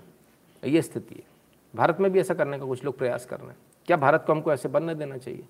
बहरहाल, हाँ ये तो हीरो है भाई, आज फंस गए, आज सुशांत के चक्कर में फंस गए। कैसे, ज़रा देखिए। साहब आप फंस गए, आप पंजाब पे नहीं बोल पा रहे, आप पंजाब पे नहीं बोल पा रहे। मैं ये कह रहा हूँ कि वहाँ पे कोई गलत होगा तो वहाँ पे भी होगा। अब क्या होगा सर, कानून है वहाँ पर कि अगर कॉन्ट्रैक्ट पूरा नहीं किया तो किसान जेल जाएगा, और जेल चले जाएगा जब जेल जाएगा जब बोल लेंगे। तो, तो, तो ये कानून जो तीन कानून है इनको भी आने दीजिए, जब कानून को राकेश टिकैत जी ये तीन कानून आने दीजिए, जब जमीन छीन जाएगी तब आप बोल दीजिएगा, तो हटेंगे ना। जमीन तो छीन रही है, कहाँ छीन रही है, अभी तो कानून आया ही नहीं, प्रवक्ताओं की जरूरत ही नहीं, अभी तो कानून आया ही नहीं। अच्छा, आप मध्य मध्य प्रदेश में जो मंडी जो बोर्ड था, मंडी बोर्ड में उन्होंने प्रस्ताव दे दिए कि जो कम आमदनी की मंडियां हैं उनकी जमीन बेच के उनकी आमदनी बढ़ाई जाएगी, तो मंडी बिकने का आ गया ना। मंडी कैसे खत्म होगी, मंडी बिक गई, मंडी खत्म होगी ना, कि मंडी बिक गई सर। कहाँ कहाँ बिक गई है मंडी, बता दीजिए, देश में कितनी मंडियां बंद हो गई। प्रस्ताव आगे, प्रस्ताव अरे वहाँ कानून पर आप बोलेंगे नहीं, आप प्रस्ताव पर बोल रहे हैं, लोग कहेंगे आप आप कांग्रेस की तरफ मिले हुए हैं, किसान की तरफ नहीं है आप। अरे ना ना, हम हम नहीं किसने ले हैं, ये तो एक प्रोपगंडा जो आपका चल रहा है ना सबका, मैं तो फैक्ट रख रहा हूँ राकेश टिकैत जी, फैक्ट रख रहा हूँ। आपको पंजाब का बताया, अच्छा मुझे एक बात और बताइए, मुझे एक बात और बताइए, फैक्ट रख रहे हैं, मैं उत्तर प्रदेश का बोलता हूँ। चलिए आप पंजाब पे तो नहीं बोल पाए, दो बुझो, मैं उत्तर प्रदेश, आप पंजाब पर नहीं बोल पाए कि कांग्रेस को वोट मत दो, चलिए ठीक है, सब जगह बोलता हूँ। अरे बोलिए ना, टीवी पे अभी बोलिए कि कांग्रेस को पंजाब में पंजाब में कांग्रेस को वोट मत दो। भाई नहीं नहीं, क्यों गलत जानकारी देते हो, हमने ये टिकैत जी के बगल में एड भी बड़ा गजब का चल रहा है, एड भी बड़ा गजब का चल रहा है। कहा है कि जो सरकारें गलत काम करेगी हम बोल देंगे उनके खिलाफ, आंदोलन रहेगा उनके खिलाफ। अच्छा ठीक है, अच्छा आप मेरा सवाल सुनिए, पंजाब में सर पंजाब आप, आप तो किसानों के नेता हैं, तो हम उसके फंसदार हैं। राकेश टिकैत जी, आप किसानों के नेता हैं, आप चाहते हैं कि किसान के अकाउंट में डायरेक्ट पैसा जाए। पंजाब की सरकार ये होने नहीं दे रही थी, लिस्ट बनाकर दे नहीं रही थी, तो ये किसानों के खिलाफ हुआ ना, नहीं हुआ? हमारे डाका, अरे हमारे उसमें तो यहाँ कह रहे ना, हम यहाँ भेज दो करने का पैसा सीधा हमारे अकाउंट में। आप पंजाब पे क्यों नहीं बोल पाते राकेश टिकैत जी? पंजाब का बोलता हूँ, आप आप यहाँ आ जाते हैं यूपी में। मंडी कैसे बंद होगी? अरे हम ये कह रहे हैं कि मंडियां कैसे बर्बाद होगी, उसकी प्लान बनाई जा रही है। वो कहाँ खरीद करेगा, कौन खरीद करेगा? चलो पंजाब में मुझे खरीद बताओ कि कैसे खरीद करके और सरकार उसको कैसे सीधा खरीदेगी, वो बता दो। फार्मूला कौन सा है आप पे? नहीं नहीं, मैं मैं तो अभी कह रहा हूँ किसान के अकाउंट में वो कैसे, मैं कह रहा हूँ किसान के अकाउंट में चौरासी हजार चौरासी हजार तीन सौ उनहत्तर रुपया डायरेक्ट गया है किसानों के अकाउंट में। ऐसी सरकार को क्यों वोट नहीं पड़ना चाहिए जो पैसा दे रही है? आप कह रहे हैं वो कहाँ, मैं ये कह रहा हूँ कि वो कैसे खरीद कर रहे हैं, वहां पर खरीद का फार्मूला क्या होगा वो बता दो कि कैसे खरीद होगी। ठीक है, सब बड़े बुरी तरह से फंस गए। सुशांत जी ने आज इनको बहुत तरीके से फंसा लिया, और फंसा क्या लिया, सीधा सीधा पूछा भाई जो काम पंजाब में हो रहा है वो सही हो रहा है या गलत हो रहा है? पंजाब में जो कानून पास हुआ वो सही हुआ या गलत पास हुआ है? ठीक है, साहब जवाब नहीं दे पाए। कांग्रेसी दलाल हैं, कांग्रेसी दल्ले हैं, इन्हें हमने कल वीडियो दिखाया था ना, बीजेपी को हराना है इन्हें। दलाल साहब कांग्रेस के लिए कुछ नहीं बोल पाए, प्योर कांग्रेसी दल्ले हैं। फंस गए दलाल साहब, बड़े बुरे फंसे। खैर, कल के इनकी लोगों को पहचान हो रही है, बहुत अच्छे से लोग पहचान रहे हैं। और कल इनकी जो दुर्गति हुई थी इन्हीं की रैली में, ज़रा उसका एक वीडियो देख लीजिए, आपको आनंद आ जाएगा। जरा इस वीडियो को देखिए, आपको आनंद आएगा। एक मिनट, ये पूना हमारी होगी, इनका पीछे बैठाओ सबको अंदर। ये कैमरा बंद करो, इनका पीछे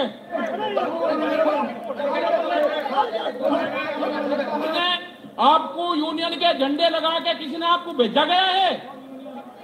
और नीचे बैठ, तू बैठ, तू बैठ, तू बैठ। मैं यहाँ खड़ी हूँ, यहाँ मंच देख ले। एक मिनट, ये पूना हमारी होगी, इनका पीछे बैठाओ सबको अंदर। मैं यहाँ खड़ी हूँ, यहाँ मंच देख ले। एक मिनट, ये पूना हमारी होगी, इनका पीछे बैठाओ सबको अंदर। मैं यहाँ खड़ी हूँ, यहाँ मंच देख ले। मैं यहाँ खड़ी हूँ, यहाँ मंच देख ले, देख ले, देख ले। ये कैमरा बंद करो, इनका पीछे आपको यूनियन के झंडे लगा के किसी ने आपको भेजा गया है। और नीचे बैठ, तू बैठ, और नीचे बैठ, तू बैठ, और नीचे बैठ, तू बैठ, और नीचे बैठ, तू बैठ, तू बैठ, और नीचे बैठ, तू बैठ, तू बैठ। भाई भाई भाई भाई भाई पूनम जो भी इनका नाम है, इन बहन ने तो रिकॉर्ड तोड़ दिया। टिकैत साहब की तो लंका लगा दी, टिकैत साहब की ऐसी वाट लगाई, तू बैठ। अरे टिकैत साहब, ये क्या हो गया सर, ये क्या हो गया? तो आप तो इतने सारे खालिस्तानी आतंकवादी अपने गल बगल में लेके चलते हो, लोगों को डरा के चलते हो, ये मार देंगे हैं। टिकैत साहब, एक लड़की ने तू बैठ, तू बैठ, ओफो, कुछ नहीं कर पाया। अरे रे रे रे रे रे, बड़ी भद्दपिटी भाई, बड़ी भद्दपिटी। लव फॉर मदरलैंड क्या होता है? ये वो असली ईमान वाले पंछी के लोगों ने दिखा दिया सर। वाई चीन एंड पाकि change western command heads at our border. Tejas ji आएंगे, आएंगे उस पर भी आएंगे। प्रवीण कुमार जी धन्यवाद। इसलिए बदल दिए सर क्योंकि उनको अब डर है भारत से, भारत कहीं कोई कार्रवाई ना कर दे। खैर, ये इनकी असलियत है टिकैत साहब की। लेकिन टिकैत साहब की असलियत यहाँ पर ख़त्म नहीं होती, टिकैत साहब की असलियत गाली खा के ख़त्म नहीं होती। टिकैत साहब की असलियत आज हम आपको एक शर्ट के लेबल से दिखाएंगे। आइए इस शर्ट को पहचानिए। नाम है Peter England, made in Bangladesh. अगर आपको नहीं मालूम तो मैं बता देता हूँ, पीटर इंग्लैंड भारत का ब्रांड है, ठीक है, और बांग्लादेश में बनता है। जानते हैं क्यों क्यों बांग्लादेश में बनता है? इन लोगों की वजह से। ये जो लाल झंडे हैं, इन्होंने इतना परेशान किया इतना परेशान किया कि यहाँ से उठाकर फैक्ट्रियों को बाहर शिफ्ट कर दिया गया, बांग्लादेश ले गए। इतना परेशान इन लोगों ने किया, ब्लैकमेलिंग करी जो लॉज के नाम पर, और वही ब्लैकमेलिंग आज इन्हीं लाल झंडों के नीचे खड़ा होके ये कर रहा है। आज जो कोलकाता यानी आज जो बर्बाद जो बंगाल जो आज बर्बाद हो गया, जो खाने के लिए पैसा नहीं लोगों के पास में, वही हाल ये पूरे देश का करना चाहता। देखिए पंजाब का तो होने लगा, लोग पंजाब छोड़ने लगे, सारे इंडस्ट्रीज जो हैं, और वो भी सिख हैं, सरदार हैं, वो उत्तर प्रदेश आ रहे हैं, छोड़ कर आ रहे हैं। हरियाणा का भी कमोवेश यही हाल करना चाह रहा है ये। तो ये चाह रहा है पूरे भारत में जैसा एक मातम का माहौल है ना, ऐसा मातम का माहौल बन जाए।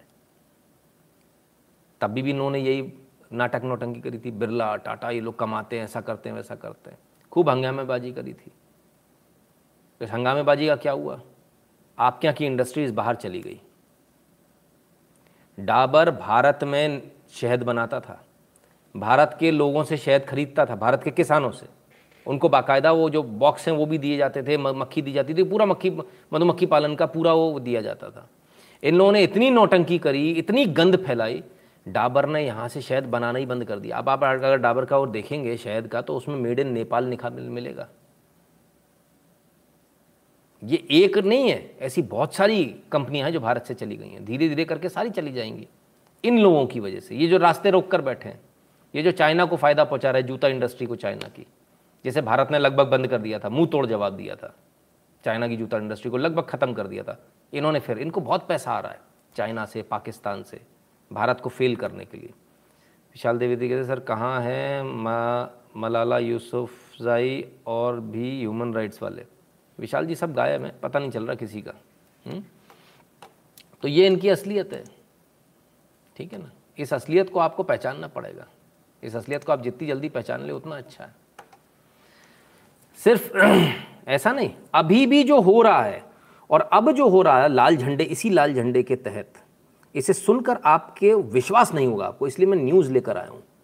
जब केरल में नोकुकुली के लिए एक विशालकाय इसरो ट्रक को रोका गया, आप सभी को पता होना चाहिए भाई नोकुकुली क्या है। इसरो का ट्रक, और इसरो के ट्रक में क्या जा रहा था, इसरो के ट्रक में ये पार्ट्स जा रहे थे, रॉकेट के पार्ट्स जा रहे थे, ठीक है।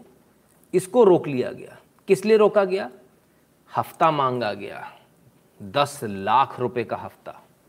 अब नोकुकुली क्या है, नोकुकुली ये भाई, ये बड़े जो पार्ट्स आए, ये कोई लेबर तो उठा नहीं पाएगी, इसके लिए बड़ी क्रेन्स लगेंगी, और बड़ी क्रेन लगाकर सिर्फ तीन लोगों का काम है, तीन लोग इसको कर लेंगे। तो नोकुकुली क्या है, नोकुकुली है जो मैंने आपको पहले ही बताया, आई टैक्स लगता है, हम देखेंगे, तुम भले ही अनलोड करो पूरा सामान, अपने घर का सामान भी यदि आप लाए हो, आप अनलोड कर रहे हो, तो भी वो देखने का टैक्स लेंगे आपसे, आई टैक्स। ये केरल में है, ये गंदगी केरल के अंदर है, और ये मुझे आज से नहीं पता, ये मुझे दस साल पंद्रह साल पीछे से पता है, ठीक है। जरा नोकुकुली क्या है जरा ये भी देख लेते हैं, आइए।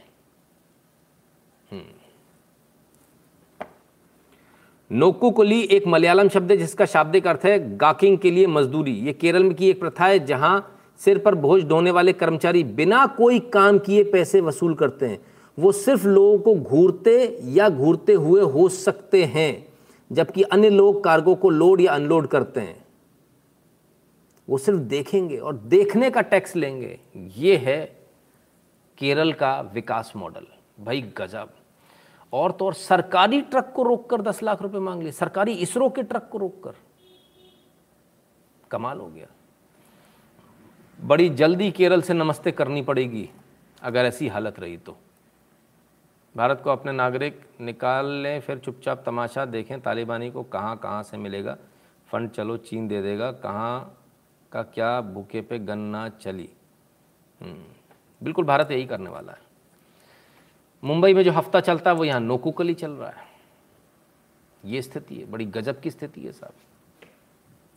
तो ये टिकैत साहब की जो मानसिकता है, जो अर्बन नक्सल है, ये उनकी मानसिकता है। हराम में पैसा चाहिए, नशा करना, उसके बाद जैसे वो अमेरिका में देखा था ऐसे यहाँ पर भी नशा करके पड़े रहते हैं, और इनको बहुत लोग मिल भी जाते हैं नशा करके पड़े रहने के लिए।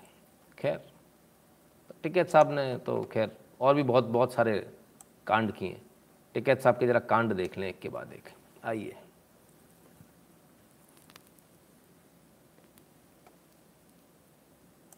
आप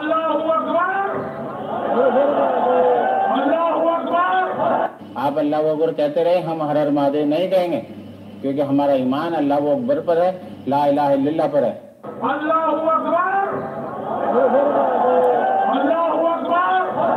अल्लाह हू अकबर कहते रहे, हम हर हर महादेव नहीं कहेंगे, क्योंकि हमारा ईमान अल्लाह हू अकबर पर है, ला इलाहा इल्लल्लाह पर है। भैया टिकैत साहब की तो लग गई लंका, तरीके से लग गई, बड़ी जोर से लग गई, चिल्लाते रह गए बेचारे। सही कह रहे हैं आप, इन हर इलाका बटा हुआ है, हर इलाके में गैंग करती है लूट। हाँ हेमंत शाह जी बिल्कुल। तब क्या, अब ये वाली बात कहाँ से आई? अल्लाह हू अकबर पे इतना खतरनाक बयान कैसे आया? ज़रा देखिए बयान पूरा ये रहा। अल्लाह हू अकबर कहने से राजेश टिकैत जी के गुनाह नहीं धुलेंगे, अल्लाह हू अकबर कहने से ना उनकी तौबा कबूल होने की। जो अगर राजेश टिकैत जी को मुसलमानों से आगे हाथ बढ़ाना है तो सबसे पहले जो एक सौ तेरह मस्जिदें वीरान है हमारे जनपद की, जो दो हज़ार तेरह के दंगों में किसान यूनियन के लोगों ने वीरान करी थी, पहले उन मस्जिदों को आज़ाद कराएं, उसके बाद अल्लाह आपका अल्लाह अकबर कहना जायज़ है। अल्लाह अकबर कहने से आ, आपको अल्लाह ताला माफ़ नहीं करेंगे, आपको बच्चे माफ़ नहीं करेंगे जो किसान यूनियन के लोगों ने उनके साथ बलात्कार किया, उनके वो वो बेसहारा यतीम बच्चे आपको माफ़ नहीं करेंगे टिकैत जी, जो आज भी वीरान है, जो आज जमीयत उलमा हिंद के लोगों ने उन्हें मकान दिए, उन, उन्हें मकानों में बसाया बेसहारा बच्चों को, आज भी उनके आंसू आप नहीं धो सकते अल्लाह अकबर कहने से। यह आपके झूठा है, ये आपके कहना ढकोसला है। आप अल्लाह अकबर कहते रहे, हम हर हर महादेव नहीं कहेंगे, क्योंकि हमारा ईमान अल्लाह अकबर पर है, ला इलाहा इल्लल्लाह पर है। आपके अल्लाह अकबर कहने से हम चाहते हैं मुसलमान आपको माफ़ कर देगा, नहीं करेगा। और अगर आपको मुसलमान माफ़ करता है, आप दिखाइए कितने उलमा आपके साथ हैं, कितने जमीयत उलमा हिंद के लोग आपके साथ हैं, दारूम के कितने लोग आपके साथ हैं। तो भैया ये तो लंका लगा दी इन भाई साहब ने, बात भी सही है। उनका कहना है गैंगरेप किए, एक सौ तेरह मस्जिदें जला दी गई थी दंगों में, इन्हीं लोगों ने जलाई थी, टिकैत साहब के परिवार ने। कहते हैं पहले उसको दोबारा मुकम्मल तामील करो, फिर माफ़ी मांगो, जो गैंगरेप किए उन पर मुकदमे करो, तब जाकर कुछ होगा। तो ये तो काम नहीं आया टिकैत साहब का जो फर्जीवाड़ा था, ये तो चल नहीं पाया। क्या करें, बड़ा अफसोस। सोच रहे थे कि मुसलमानों के साथ लेके काम हो जाएगा, मैं ऐसे कर दूंगा, लेकिन तो गड़बड़ हो गई। मुसलमान तो समझदार निकला, उसको पता है हमारे ऊपर वार किसने किया था, वो नहीं भूला उस वार को, समझदार है। हिंदू होता तो अभी तक भूल गया होता, हिंदू को नहीं पता होता अभी तक क्या हो रहा है, वो चला जाता, हाँ हर हर महादेव कह दिया, चल देता। इतना मूर्ख है हिंदू, दस जूते मार के भी कोई हर हर महादेव कहते, टीका लगा के आ जाए, जनेऊ पहन के आ जाए, चल देता उसके पीछे। मैं इस आदमी की मैं तारीफ़ करता हूँ, काबिल तारीफ़, वाकई में ऐसा ही होना चाहिए।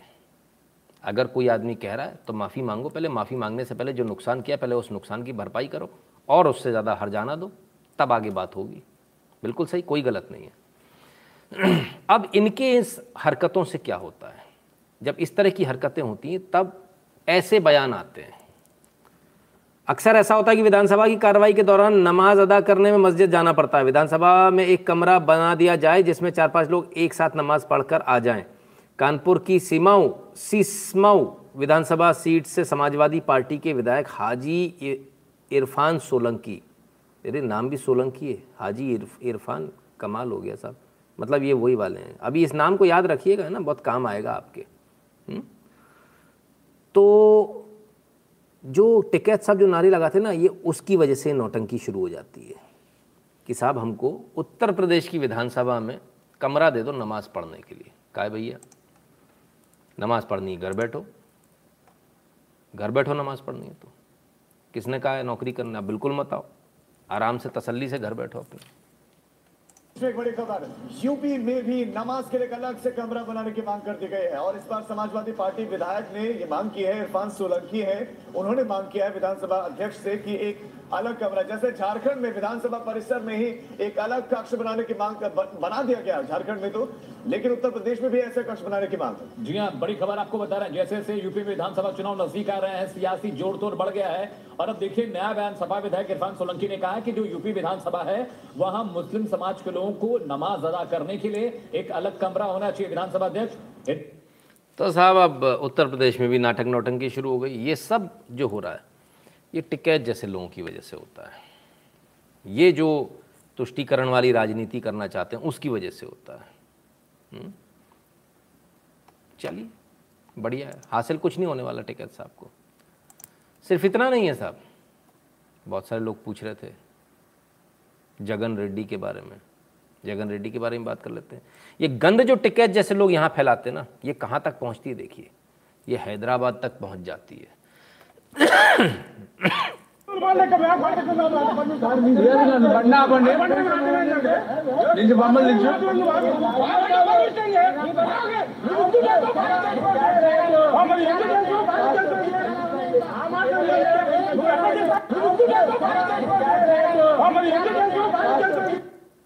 कचरे के साथ में, कचरे के डब्बे में जो कचरा उठाता जिस ट्रक में, उसमें उठाकर गणपति की मूर्ति रख दी गई। ये है जगन रेड्डी, ये है जगन रेड्डी सरकार, ये हिंदुओं की औकात है।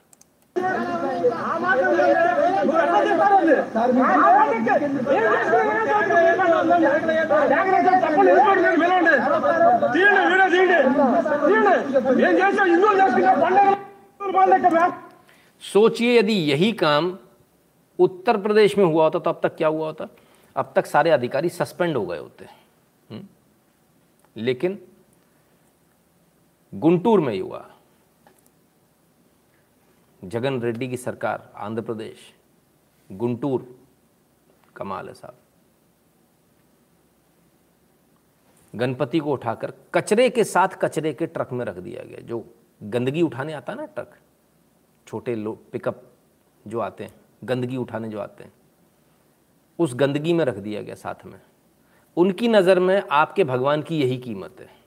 बहुत सारे लोग पूछते सरकार होने से, पार्टी को वोट देने से क्या होता है। ये होता है पार्टी को वोट देने से, समझ में आ रहा है क्या होता है पार्टी को वोट देने से। वहाँ पर भी सेक्युलर लोग हैं ना, नहीं नहीं नहीं नहीं ये बीजेपी वाले दंगा कराते हैं सब ऐसा, नहीं सेक्युलरिज्म।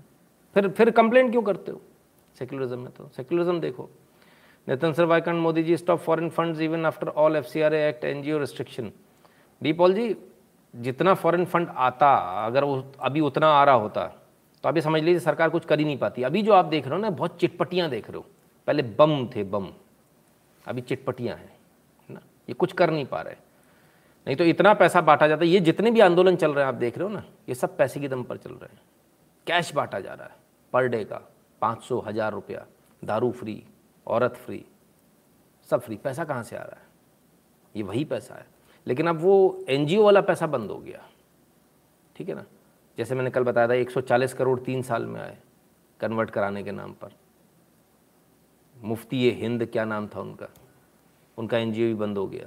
तो धीरे धीरे करके एनजीओ बंद हो रहे हैं सारे, और अब जो पैसा आ रहा है वो हवाला से आ रहा, तो हवाला भी धीरे धीरे बंद हो जाएगा, ठीक है ना।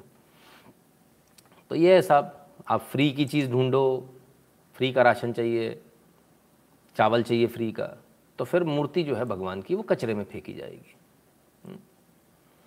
बहुत सारे लोग हैं जो बिके हुए होते हैं, बहुत सारे लोग हैं, कोई एक दो नहीं। और शर्म आनी चाहिए ऐसे लोगों को जिनका वीडियो अब चला रहा हूँ। और हमारी तैयारियां क्या है, और जिंदगी अपना मुंह बाए खड़ा है, और हमारी तैयारियां क्या है, और जिंदगी की जंग में हार जाना कोई विकल्प नहीं होता। ये जंग हमें किसी भी कीमत पर जीतनी है। मैं लाखों जैसे शब्द का इस्तेमाल नहीं करूंगा कि लाखों की भीड़ भीड़ हजारों की है। पूरा का पूरा ये मैदान, सत्रह बीघे का मैदान खचाखच लोगों से भरा पड़ा है। और ये सिर्फ मुजफ्फरनगर के लोग नहीं हैं, यहाँ पर पश्चिमी उत्तर प्रदेश, मुजफ्फरनगर से सटे बागपत, शामली, सहारनपुर, बुलंदशहर, मेरठ, तमाम इलाकों से लोग आए हुए। जब टूरिज्म के लिए खोला गया तो इनका ये कहना था कि कोरोना फैलेगा, देश जब पैसे कमाएगा। लेकिन जब देश में आंदोलन हो रहा, तोड़फोड़ हो रही है, गुंडागर्दी हो रही है, तब इन बड़े खुश है। अरे साहब लाखों नहीं हज़ारों की भीड़। चलिए एक चीज़ तो कन्फर्म हो गई, इन्होंने कम से कम ये तो बता दिया कि लाखों की भीड़ नहीं थी। टिकैत साहब तो बीस लाख कह रहे थे। अच्छा अच्छा वो पूनम जी वहाँ पे थी, बीस लाख कह रहे थे। ठीक है, no problem. Irfan Solanki converted सबसे अरबी बाय प्रोडक्ट है।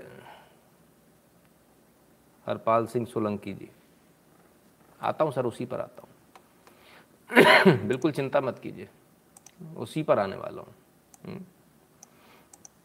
खैर, तो ये इनकी सच्चाई है। इतने ऐसे ऐसे नोटी लोग हैं कि क्या बोलें, ऐसे ऐसे नोटी पत्रकार आ गए। अब नोटी की बात हुई तो नोटी से याद आया, हमारे नोटी भैया कहाँ हैं? नोटी भाई साहब से मिल लीजिए। नोटी भाई साहब बड़े परेशान हैं आजकल। नोटी भाई साहब का एक बयान आया, सुनिए जरा नोटी भाई साहब का बयान। आ हा हा पाप चले कि कोरोना हो तो बताना, पाप चले कि कोरोना हो तो बताना, पाप चले कि कोरोना हो तो बताना। पाप करने से कोरोना होता है, अच्छा ओके। पाप केले की कोरोना होतो बघा। पर्यावरण मंत्री आदित्य ठाकरे यांना आता कोरोनाची लागण झाली आहे। पर्यावरण मंत्री आदित्य ठाकरे यांची कोरोना चाचणी पॉझिटिव्ह आली आहे। त्यांनी स्वतः ट्विट करत ही माहिती दिली आहे। तसंच संपर्कात आलेल्यांनी काळजी घ्यावी असं आवाहन त्यांनी केलेलं आहे। राजकारणामध्ये संयम ठेवला पाहिजे, राजकारणामध्ये दुसऱ्याचं अधिक चिंता करू नये। पाप केले की कोरोना होतो बघा। ये तो बहुत ऊंचा खिलाड़ी निकला यार। आदित्य ठाकरे को कोरोना हुआ और ये आदित्य ठाकरे को ये बोलता है भाई, ये ठाकरे परिवार को यदि किसी को कोरोना हो रहा है तो वो पाप करने वाले को कोरोना होता है। ए बाबा रे बाबा, ये महिला आता इसकी सटकली, माजी ने इसकी सटकली। ये वीडियो अगर गलती से आदित्य ठाकरे तक पहुंच गया तो भाई इसकी तो लंका लग जाएगी। कमाल है भाई, कमाल है। पाप करने वालों को कोरोना होता है, अच्छा अच्छा। अब ये कह रहे हैं तो सही कह रहे होंगे, हमको क्या मालूम क्यों होंगे कोई, हैं क्यों होंगे कोई पाप, तो हमको क्या मालूम, हम कैसे कह सकते। खैर, आइए इस सब के बीच में अभी किसी ने बोला आरएसएस पर बोल। अच्छा, अब्बू समझ के वजह, बहुत प्यार करते लोग मेरे को, नहीं चाहते ना अब्बू, आप हमारा अब्बू जान, अब्बू अब्बू अब्बू चॉकलेट लाए, अब्बू टॉफ़ी लाए। रोज़ लाता हूँ इनके लिए मैं टॉफ़ी। तो आरएसएस आरएसएस की भी बात करते हैं, आइए। ओ हो हो हो, ये क्या हुआ? ये काले कपड़ों में बुरके में मुस्लिम महिला महिला है जिसने बेतवा नदी में पुल से छलांग लगा दी। राष्ट्रीय स्वयंसेवक संघ यानी आरएसएस का प्रोग्राम चल रहा था और आरएसएस के विभाग प्रचारक मुकेश जी तुरंत नदी में कूद गए और इस महिला को बचा लिया उन्होंने, इसकी जान बच गई। किसकी बचाई? मुस्लिम महिला की। किसने बचाई? भाई जिनको तालिबान लगता है ना, तालिबान हमको ऐसा बचाता हुआ नहीं दिख रहा, तालिबान ठीक इससे उल्टा दिख रहा है। तो ये जो बोल रहे थे आरएसएस के बारे में, भाई साहब आरएसएस के बारे में बता दिया, आपकी बहन, आपकी बीवी, आपकी मैयो, आपकी अम्मी, उनकी जान आरएसएस बचाता है। हम्म, ठीक है, उनकी जान आरएसएस बचाता है, ये सच्चाई है। आप इससे मुंह नहीं मोड़ सकते, तस्वीरें झूठ नहीं बोलती। हुँ? और क्या, और भी देख लेते हैं। अब ये तो भारत की तस्वीर है, अमेरिका की दिखा दें और कहाँ कहाँ की दिखाएं भाई, है ना, अलग अलग जगह से, तमाम सारी जगहों से आती, कहाँ कहाँ से आती है, हम तो खुद ही बड़ा मुश्किल हो जाता हमारे लिए समझना। आइए जरा ये देखें, ये क्या है? ओहो हो, अच्छा ये तो सारे हिंदू लोग हैं। वाटरलू रीजनल पुलिस, ओके, अच्छा अच्छा ये लोग साथ में खड़े हैं।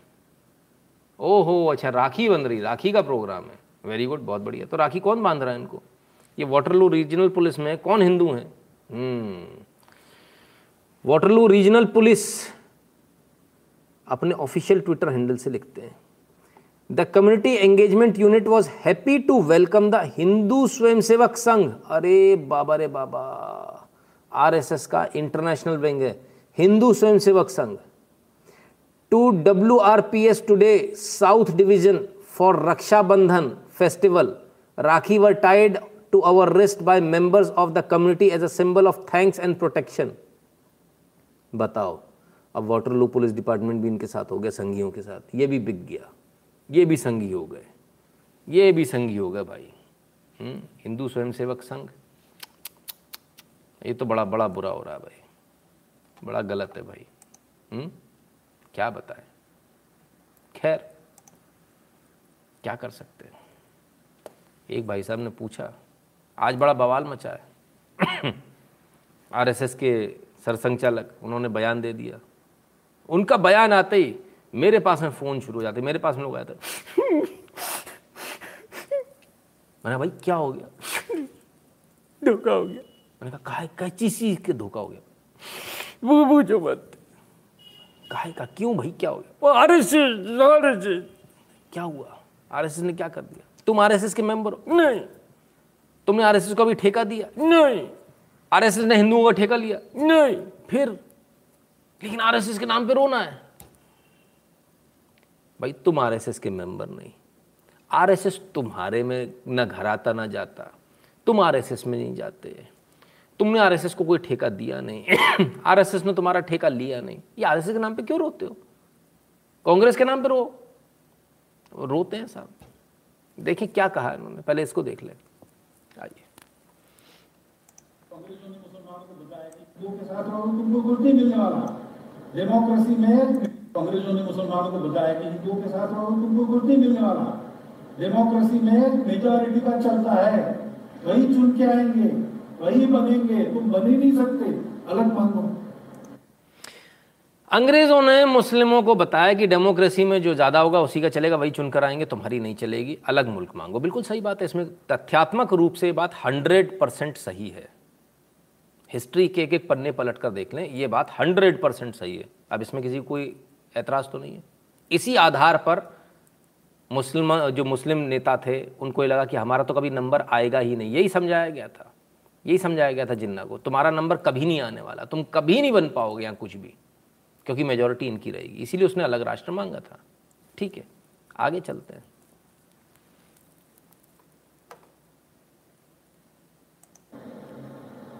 और इतना बड़ा ये हिंदुओं का तत्व जाल है, उसमें तुम्हारा इस्लाम चल गया, गया क्या?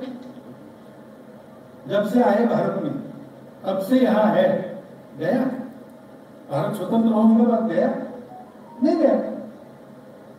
सब पदों पर मुसलमान जा सकते हैं, गए, जाते हैं, ये वहां उत्पन्न कर दिया और हिंदुओं को बता दिया कि बड़ा कट्टर है, इनकी इसमें बताया है कि मारो और देखो मारो, इधर भड़का है उधर भड़का है, दोनों में झगड़ा लगा और उस झगड़े के चलते, उस अविश्वास और भय के कारण हम एक दूसरे को दूर रखने की बातें करते चले आ रहे हैं।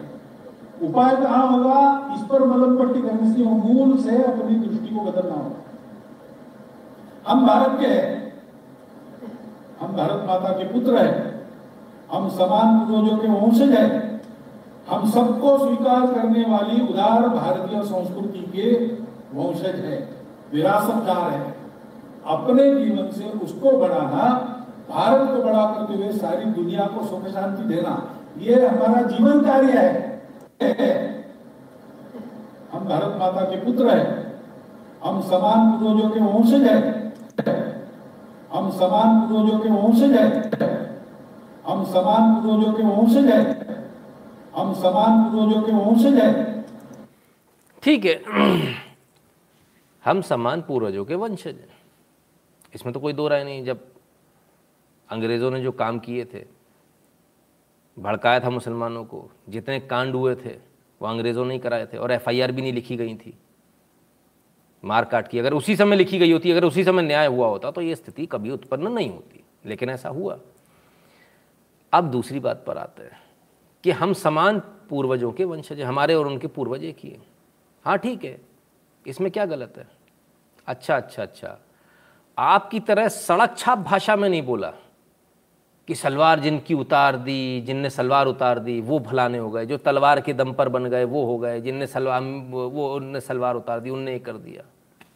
अच्छा ऐसा नहीं बोला, सड़क छाप भाषा में नहीं बोला। अच्छा ऐसे बोलना चाहिए था, बात तो वही है, आप भी वही कह रहे हो। और इसका इस बयान का इससे बड़ा सबूत क्या मिलेगा, इस बयान का इससे बड़ा सबूत क्या मिलेगा, जो ए एन आई की आज की न्यूज़ थी, विधायक हाजी इरफान सोलंकी, इससे बड़ा सबूत क्या मिलेगा कि समान पूर्वजों के वंशज, समान पूर्वजों के हम लोग वंशज हैं।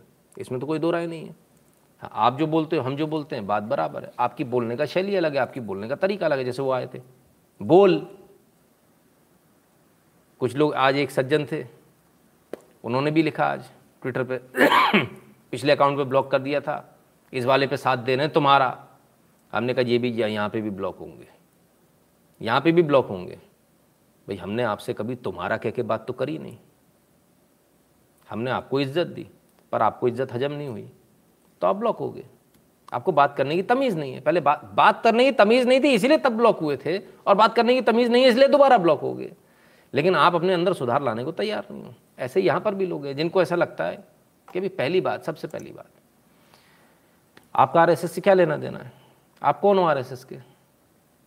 आपको कोई अधिकार नहीं आर एस एस के बारे में बात करने का। आप शाखा जाते हो, आप आर एस एस के मेंबर हो, आप स्वयंसेवक हो, नहीं हो तो आपको अधिकार नहीं है आर एस एस के बारे में बात करने का। ये बात स्पष्ट हो जाती है।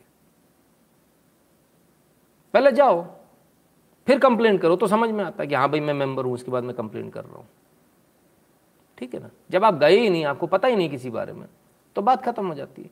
हज़ारों संगठन चलते हैं, हज़ारों संगठन बहुत कुछ बोलते हैं, आपको किसी से फ़र्क नहीं पड़ता। आर एस एस से ही फ़र्क पड़ता है। आर एस एस तुम्हारी माँ है, अच्छा मानते हो ऐसा, फिर भी माँ का ख्याल नहीं रखते हो, जाके एक बार भी पूछते नहीं हो कि मम्मी कैसी हो। बड़े नालायक बेटे हो, कभी तो जाया करो, देखा करो। When they kill their own brothers, then they have no issues. When non-Muslim kill their brothers, then only they have issues. Deep Banerjee, absolutely Deep Banerjee, बिल्कुल यही हाल है, बिल्कुल यही, ठीक है ना। तो आर एस एस क्या है? अच्छा तुम्हारी मम्मी का नाम लिख दिया यहाँ, ये तुम्हारी मम्मी आ, के साथ जो होता है, तो आर एस एस ये कोई हैं केतन जी लिखते हैं, तो आर एस एस क्या है डैश मम्मी का नाम लिखा है, करने का हिंदुओं के बिहाफ पे, हिंदुओं के बिहाफ पे आर एस एस ने कुछ नहीं किया। तुम्हारे अब्बा के नाम पे आर एस एस ने कभी कुछ नहीं बोला, कभी बोला क्या? हुँ? ठीक है, जैसा आपका सवाल वैसा आपका जवाब, और लात मार के आपको बाहर भी कर दिया गया है, ठीक है, इसके लिए भी धन्यवाद देना मुझे, ठीक है। दीज ऑल वर्ड्स कैन मुल्ला मौलवी से इन मस्जिद और चर्च, नो दे नेवर, ठीक है। अमेरिका वायरल, बिल्कुल अवश्य करेंगे।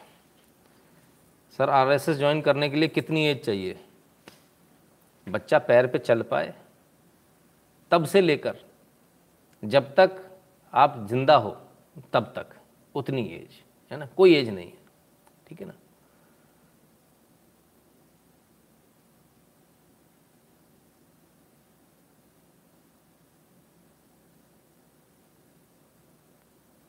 Sir, providing news analysis is one thing, but at the same time, encouraging and building leadership in us is another level of leadership. We love the, we love what you say. बहुत बहुत धन्यवाद किरण राव जी, बहुत बहुत धन्यवाद, ठीक है ना। अब बहुत सारे लोग पूछते हैं कैसे ज्वाइन करें, आपके नज़दीकी शाखा होगी उसको जाके ज्वाइन कीजिए, पता कीजिए, है ना। जिन लोगों को लगता है आर एस एस से कोई उम्मीद नहीं है, हम तो कभी किसी ने कहा आर एस एस से उम्मीद रखो? आपके घर कोई आया, कहीं अखबार में ऐसा छपा, किसी ने कहा, मैंने कहा?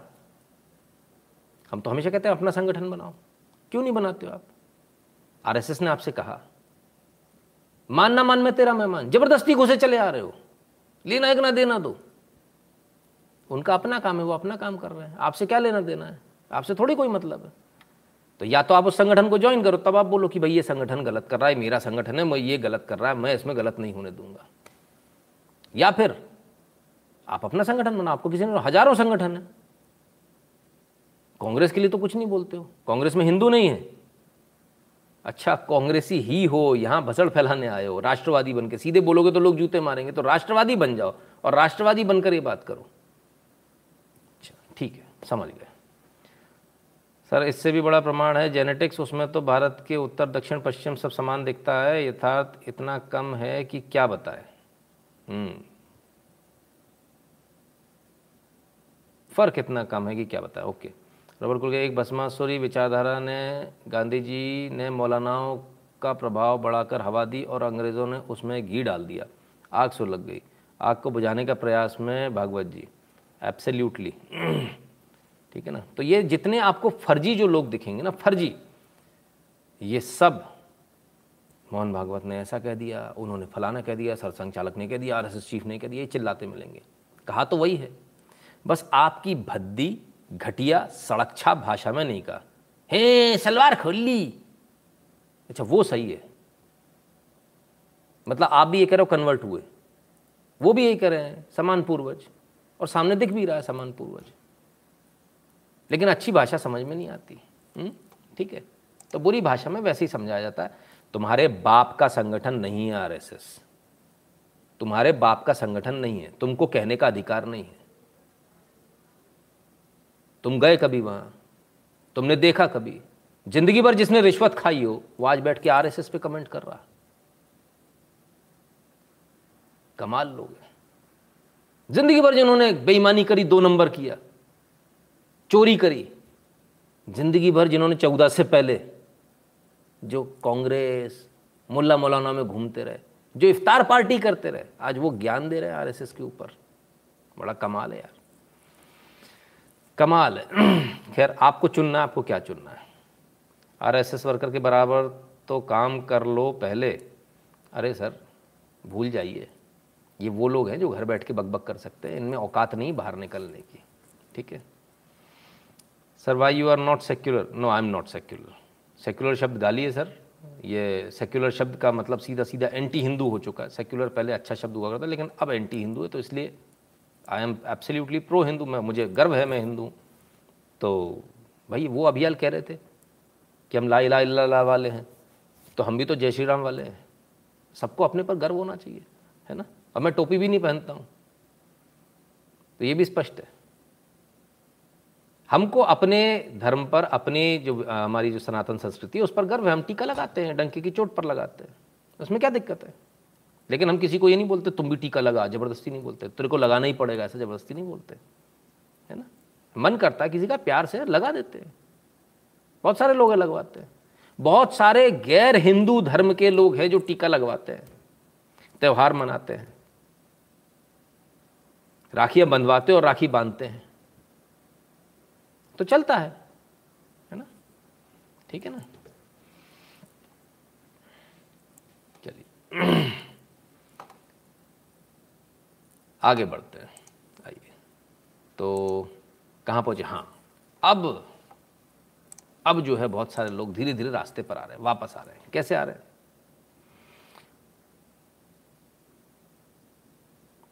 लेना एक ना देना दो, वाह। हाँ बिल्कुल शुभम जी, यही हाल है।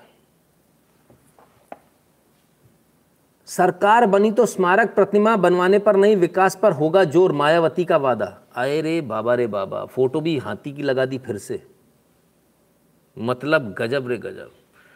मायावती जी को ये ज्ञान आ गया कि हाथी बनाने से, मूर्ति बनाने से काम नहीं होगा, अपनी मूर्तियां लगवाने से काम नहीं होगा, जनता चुनकर नहीं भेजेगी दोबारा। तो अब कहती है अब की बार अगर आए तो अब की बार मूर्ति नहीं लगाएं, अब की बार विकास करेंगे। अच्छा भाई, अच्छी बात है। जनता लेकिन फिर भी पसंद नहीं कर रही है, कोशिश कर रही है, ठीक है, अच्छी बात है। राजनीति की बात हो रही है, राजनीति की और बात हो जाए, राजनीति की नहीं है, चोरी की बात हो रही है। कोयला तस्करी केस में ईडी की पूछताछ में ममता के भतीजे अभिषेक बनर्जी ने नहीं किया सहयोग, सूत्र। ईडी ने इनसे कई घंटों तक पूछताछ करी, लेकिन इन्होंने सहयोग नहीं किया, ये उल्टे सीधे जवाब देते रहे, और ये कहते हैं कि जो होगा सो देखा जाएगा, हम जवाब नहीं देंगे। जवाब कैसे देंगे? फंस जाएंगे, जेल जाएंगे। तो फंस जाएंगे, जेल जाएंगे में क्या, अब मोदी मोदी चिल्लाने लगो, मोदी मोदी चिल्लाने लगो, तो मोदी मेरे को जेल डाल रहा, मोदी मेरे को ये कर रहा, क्योंकि हमने हरा दिया। अरे भाई, हारना जीतना एक अलग चीज़ होती है, जो आपने चोरी करी है उसके लिए जेल जाना एक अलग चीज़ होती है। क्लियर है?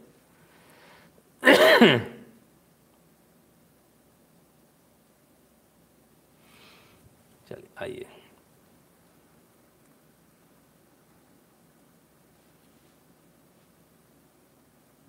बिल्कुल नितिन जी, आरएसएस को उन लोगों से चुनाव के समय बीजेपी के लिए वोट मांगने का अधिकार नहीं है जो आरएसएस के सदस्य नहीं है। अब की बार आरएसएस को यही जवाब दूंगा। ओम प्रकाश सिंह जी, मैं आपको बिल्कुल डंके की चोट पर यहाँ स्पष्टता के साथ कह रहा हूँ, आप आरएसएस को कभी वोट मत देना। आपने आरएसएस को वोट दिया क्या? आपके पास कौन आया? कोई आरएसएस की ड्रेस पहनकर आया? कैसी बातें करते हो ओम प्रकाश सिंह जी आप? किस प्रकार की कौन सी गलतफहमी में जी रहे हो आप? कोई आदमी आरएसएस में है वो उसका अपना परिवार है, वो किसी पार्टी का भी प्रचार कर सकता है, वो कांग्रेस भी हो सकती है, बीजेपी भी हो सकती है। आरएसएस के लिए वोट मांगने आया, आरएसएस के लिए वोट मांगने आया आपके पास। ओम प्रकाश सिंह जी, आप आरएसएस को कतई वोट मत देना, और मैं तो कहता हूं आप बीजेपी को भी वोट मत देना। आपको जहां वोट देना आप वहां देना, जहां आपका मन करे, जहां आपका मन अंदर से धड़क रहा हो वहां दे आना। हम नहीं कहते, नितिन शुक्ला तो खुद नहीं बोलता कि किसी को वोट दो, तो दूसरा क्या बोलेगा?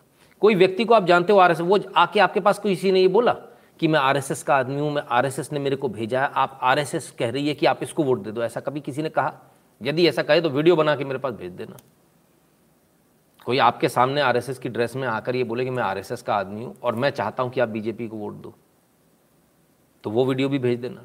कोई ऐसा है कि आरएसएस ने मुझे भेजा कि बीजेपी को वोट दो, तो वो वीडियो भी हमको भेज देना। हमने तो आज तक ऐसा नहीं देखा। आपके पास कौन आता है? ओम प्रकाश सिंह जी, हमें ज़रूर बताइएगा, लठ मार के जरूर भगाइएगा। आपके तो ये जवाब दूंगा मैं, कहता हूँ लठ मार के भगाइएगा। आप अपना कमेंट डिलीट कर गए क्या भाई? दिख क्यों नहीं रहा? चलिए, शायद, खैर ठीक है। तो ये हमारा आपको ओपन नहीं होता है। सर, हमारा आरएसएस नए विद्यार्थियों को एयरपोर्ट से पिक कर रहा है। हम्म जेसी जी, बिल्कुल। तो जो काम कर रहा है वो काम कर रहा है। ये वही लोग हैं, मतलब आप सोचिए, आरएसएस को वोट नहीं दूंगा किस मुंह से कह रहे हो आप? आरएसएस ने कभी आपसे वोट नहीं मांगा। जब अभी जब भूखे मर रहे थे ना, खाना पहुंचाया इसी आरएसएस ने, तब मना क्यों नहीं कर दिया कि नहीं मैं तो खाना नहीं लूंगा, मैं तो राशन नहीं लूंगा? आरएसएस वालों से कोई राशन ना ले। गिनती बताऊं कितने करोड़ लोगों को खाना खिलाया? बाढ़ में फंस जाते हो, एक्सीडेंट हो जाता है ट्रेन का, पुल गिर जाता है, तो सब आरएसएस वाले चाहिए। भारत पाकिस्तान का बंटवारा हो गया, वहां से आ नहीं पा रहे, काटे जा रहे हैं, तो ओम प्रकाश जी को तब आरएसएस वाले चाहिए थे, हमको वहां तक पहुंचा दो, तब आरएसएस वालों ने पहुंचाया। खुद मर गए, उनके परिवार मर गए, लेकिन तब आरएसएस वाले चाहिए थे। फिर भी शर्म नहीं आई, उन्नीस सौ सैंतालीस से लेकर आज तक ज्वाइन नहीं कर पाए। ओम प्रकाश जी, मैं आप ही से कह रहा हूँ, आपको पर्टिकुलरली व्यक्तिगत कह रहा हूँ, अगर आपने आरएसएस की शाखा में एक दिन भी कदम रखा है तो लाइए, यहीं अपन बात करते हैं। आइए, मैं आपका जवाब सुनना चाहता हूँ। दस रुपये से भी सुपर चैट हो जाएगा, कोई दिक्कत नहीं, जवाब की कोई कमी नहीं। और अगर आप मेंबर हो तो अनलिमिटेड आपके पास में ऑप्शन खुले हुए हैं।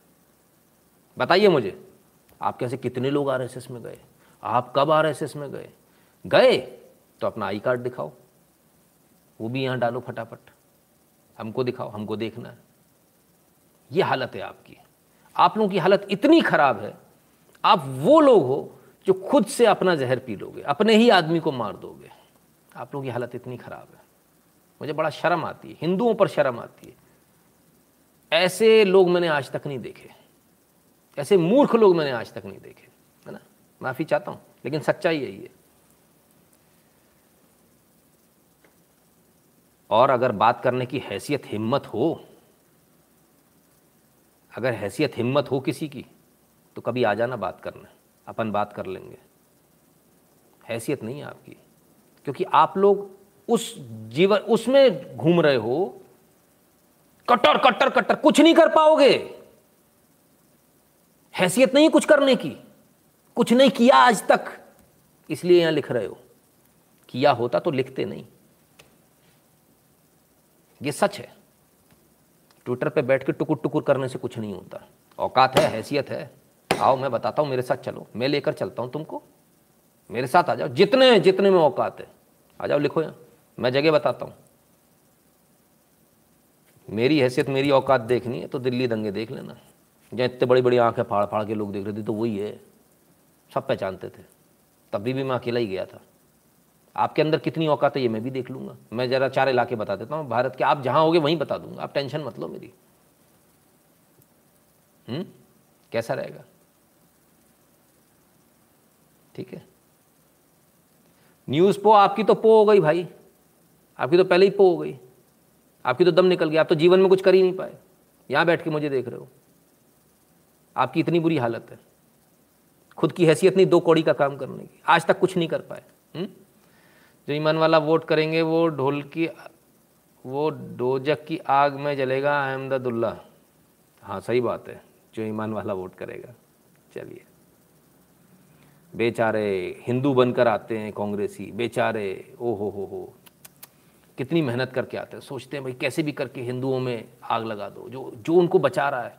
मोदी, मौलाना मोदी, मोदी तो बीच की दीवार है, मोदी के पीछे थोड़ी पड़ा कोई, तुम्हारे पीछे पड़ा है। मोदी मोदी मोदी को हटा दो। ये भी आ जाते धीरे से समझाने, कट्टर बन के करते कुछ नहीं, कर कुछ नहीं पाते। Will same D N A comment help in ghar wapsi please tell, absolutely that is the key to it. नहीं नहीं ओम प्रकाश जी को बहुत अच्छे से जानता हूँ, ट्विटर पे भी जानता हूँ, ऐसी बात नहीं है, बहुत अच्छे से जानता हूँ। ओम प्रकाश जी मेरा नंबर है आपके पास में, कॉल कीजिएगा, कल अपन बात करेंगे बहुत प्यार से, फिर मैं पूछूंगा सर जी आर एस एस इन्फोसिस के बीच में कुछ हुआ? नहीं, मेरे मेरी नज़र में नहीं। आर एस एस और इन्फोसिस के बीच में कुछ नहीं हुआ भाई, जो हुआ वो उनका जो मैटर है वो फाइनेंस मिनिस्ट्री से, जो आई टी की वेबसाइट वो कर रहे थे उससे संबंधित है। सर ऐसे नेगेटिव लोगों के आंसर देने में समय व्यर्थ होता है, कृपया उस समय को बचाकर लास्ट में गीता का एक श्लोक डिस्कस कर लिया करें। जय हिंद। ठीक है रोहितास बनर्जी जी, बहुत बहुत धन्यवाद आपका। चलो बताइए, बताओ मैं एमपी से हूँ, औकात नहीं है नाम लिखने की, फ़ोटो लगाने की, आपको क्या बताऊँगा।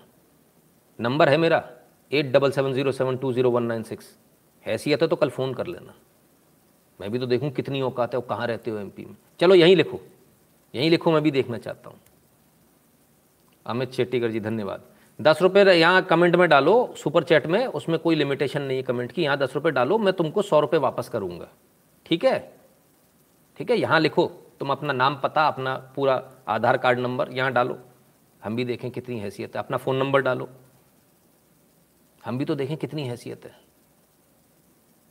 बस इतनी। यहाँ कमेंट करके हीरो बनना चाहते हो? हीरो नहीं बनने दूंगा मैं,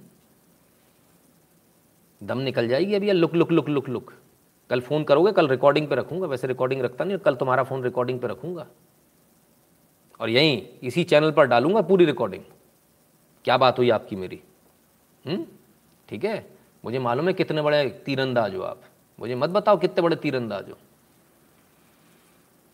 Nitin ji, I have read communism, they read Swami Vivekanand, then read capitalism. Post that I can proudly say that I am Hindu. Deep Banerjee जी बिल्कुल, बहुत बहुत धन्यवाद।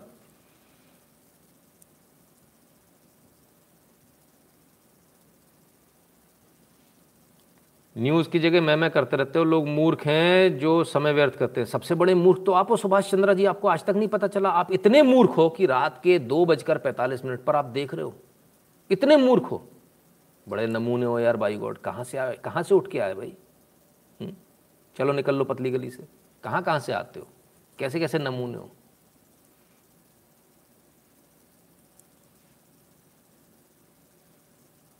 हम्म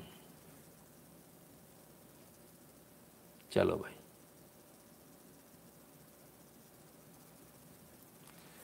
चलिए अब आगे बढ़ते हैं। बाकी जितने भी उठे वो जो भाई साहब जो फ़ोटो नहीं लगा पा रहे थे, अपना नाम नहीं लिख पा रहे थे, आशा करता हूँ नाम और फ़ोटो के साथ आएंगे अब की बार। हम्म ठीक है, ये करेंगे काम। कमाल है, वाह। वीर ठाकुर जी, सर समान पूर्वज है तो अफगानिस्तान, पाकिस्तान, बांग्लादेश में क्यों फ़र्क कर रहे हैं? फिर हिंदुओं को मुसलमान हिंदुओं को मुसलमान अपने ही पूर्वजों को मारता है, जैसे मोहम्मद। विनीत ठाकुर जी, विनीत ठाकुर जी यही तो उनको समझ में नहीं आ रहा, यही तो उनको समझाना है, यही तो करना है। समान पूर्वज हैं, आप कितने पढ़े लिखे हो ये यहाँ समझ में इसलिए आता है क्योंकि अभी आपने काला पा, काला पहाड़ ही नहीं पढ़ा। काला पहाड़ पढ़ो, गूगल सर्च करो, मालूम चल जाएगा समान पूर्वज है कि नहीं और कैसे कब क्या चीज़ होती है। पढ़ो पढ़ो, पहले पढ़ो। अध्ययन की कमी, जो पढ़ते नहीं हो ना, उसका नतीजा है। प्रतीक कौल जी, काश आपका धन्यवाद। पहाड़ पढ़िएगा सर, काला पहाड़ से आपको कुछ ज्ञान मिल जाएगा, है ना।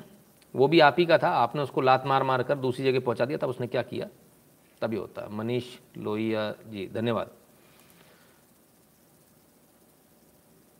सर बहुत रात में लाइव होता था, अब मैं बाद में देखना था लाइव, अब आऊँगा। ओके, जब आना हो तब आइए, है ना। हाँ चलिए आगे न्यूज़ स्टार्ट करते हैं, ठीक बात है। बताइए राजेश सिंह यादव जी, इनको भी नहीं पता। Srinidhi कहती हैं फालतू woke people are there among जागा हुआ Hindus as well, दो गाली बक्के बड़ा कूल बनते हैं सिर्फ ये दिखाने के लिए कि हम सपोर्ट के हम सपोर्ट के साथ हैं, विरोध भी नहीं करते हैं, कुछ भी करेंगे नहीं, करने देंगे नहीं। बिल्कुल सही बात श्रीनिधि जी, एब्सोल्युटली। खैर चलिए आगे चलते हैं। तो खैर बीजेपी को वोट नहीं देंगे, मत देना मत देना बिल्कुल मत देना, हम तो कहते नहीं वोट दो। BJP likely to return to power in Uttar Pradesh opinion poll. ओ हो हो हो हो, वो तो अपन तो वोट नहीं दे रहे थे, क्या हो गया, ये तो ये तो वापस आ रही है भाई यूपी में, और इसके लिए भी ओपिनियन पोल करना पड़ा। ये तो घर में बैठ के बन जाता यार, इसकी तो आवश्यकता ही नहीं थी। महाराज जी वापस रिटर्न कर रहे हैं योगी आदित्यनाथ पूरी ताकत के साथ, वापस एक बार फिर फिर से उत्तर प्रदेश में वापस मारेंगे चौका। तो वापस दोबारा से आ रहे हैं, कैसे आ रहे हैं, क्या कारण है, क्यों लोग योगी को पसंद कर रहे हैं? क्योंकि चारों तरफ काम हो रहा है। Goods export from UP surge one fifty percent to rupees twenty one thousand five hundred crore in April में ट्वेंटी ट्वेंटी वन। डेढ़ सौ फीसदी बढ़ गया, डेढ़ सौ डेढ़ सौ फीसदी इक्कीस हजार पाँच सौ करोड़ का हो गया। तो तो कह रहे थे कि बड़ी मारामारी है उत्तर प्रदेश में, तो फलाना है ढिकाना है, ऐसा है वैसा, उत्तर प्रदेश में काम नहीं है, ये कैसे हो गया? बेरोजगारी बढ़ गई है, कहीं काम नहीं है, तो ये कैसे हो गया? एक सौ पचास परसेंट का एक्सपोर्ट कैसे बढ़ गया भाई, ये कैसे हो गया? कमाल है। हुँ? विकास तो हो रहा है, चारों तरफ हो रहा है, और सिर्फ उत्तर प्रदेश में नहीं जीत रहे। आइए Karnataka civic polls, BJP gets majority in two municipal corporation, come second and third.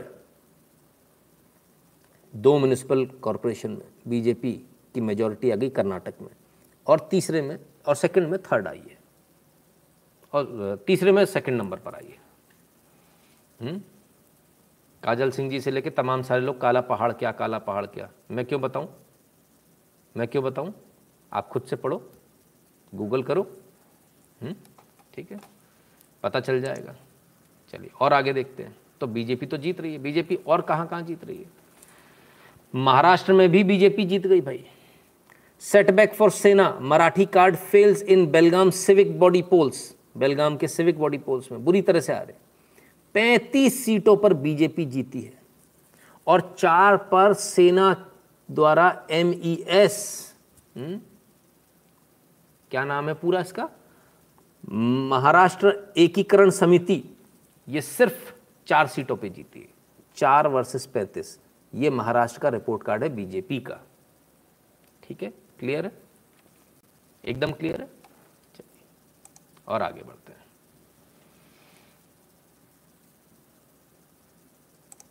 और कहाँ क्या स्थिति है जरा उसको भी देख लें। कश्मीरी पंडितों के लिए एक वेबसाइट लॉन्च की है। ये वेबसाइट कश्मीरी पंडितों को उनकी जमीन वापस दिलाने में मदद करेगी। इस वेबसाइट के जरिए आतंकवाद के दौर में घाटी छोड़ने वाले कश्मीरी पंडित फिर से अपनी जमीन पर दावा कर पाएंगे।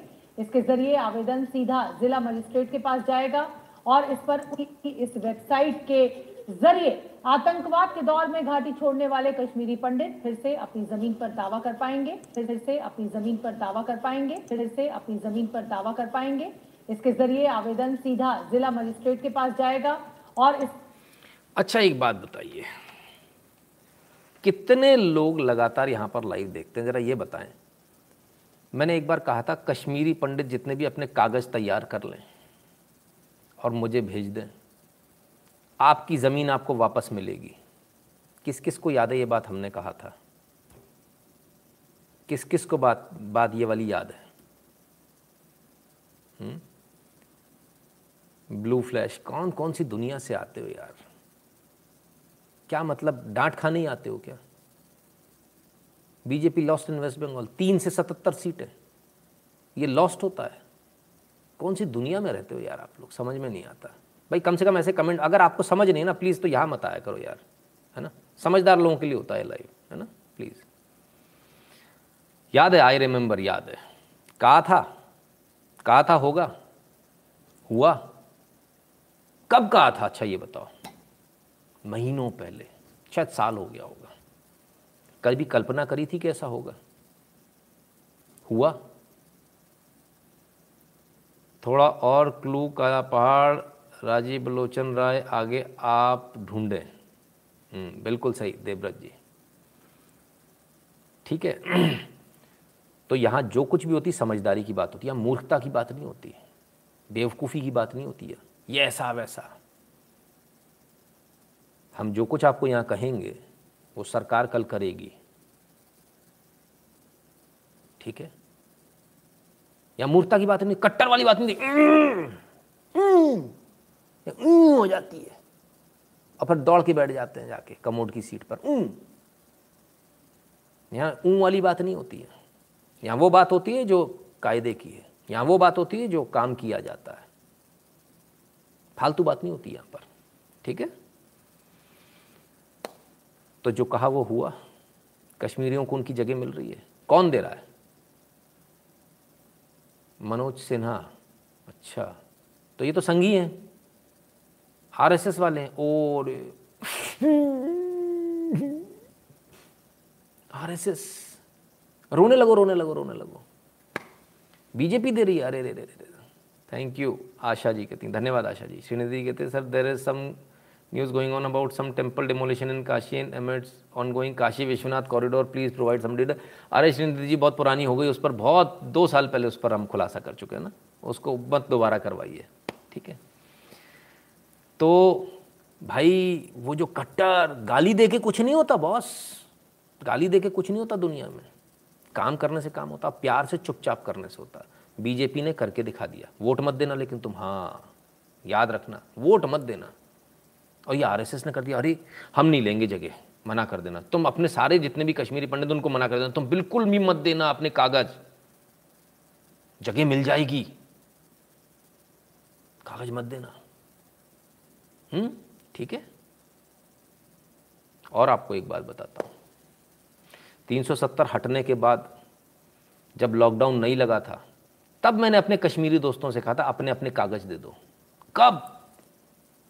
डेढ़ साल से भी ज़्यादा हो गया, तब मैंने कहा था अपने अपने कागज़ ले आओ, तैयारी कर लो, लिस्ट बना लो सारे लोगों की।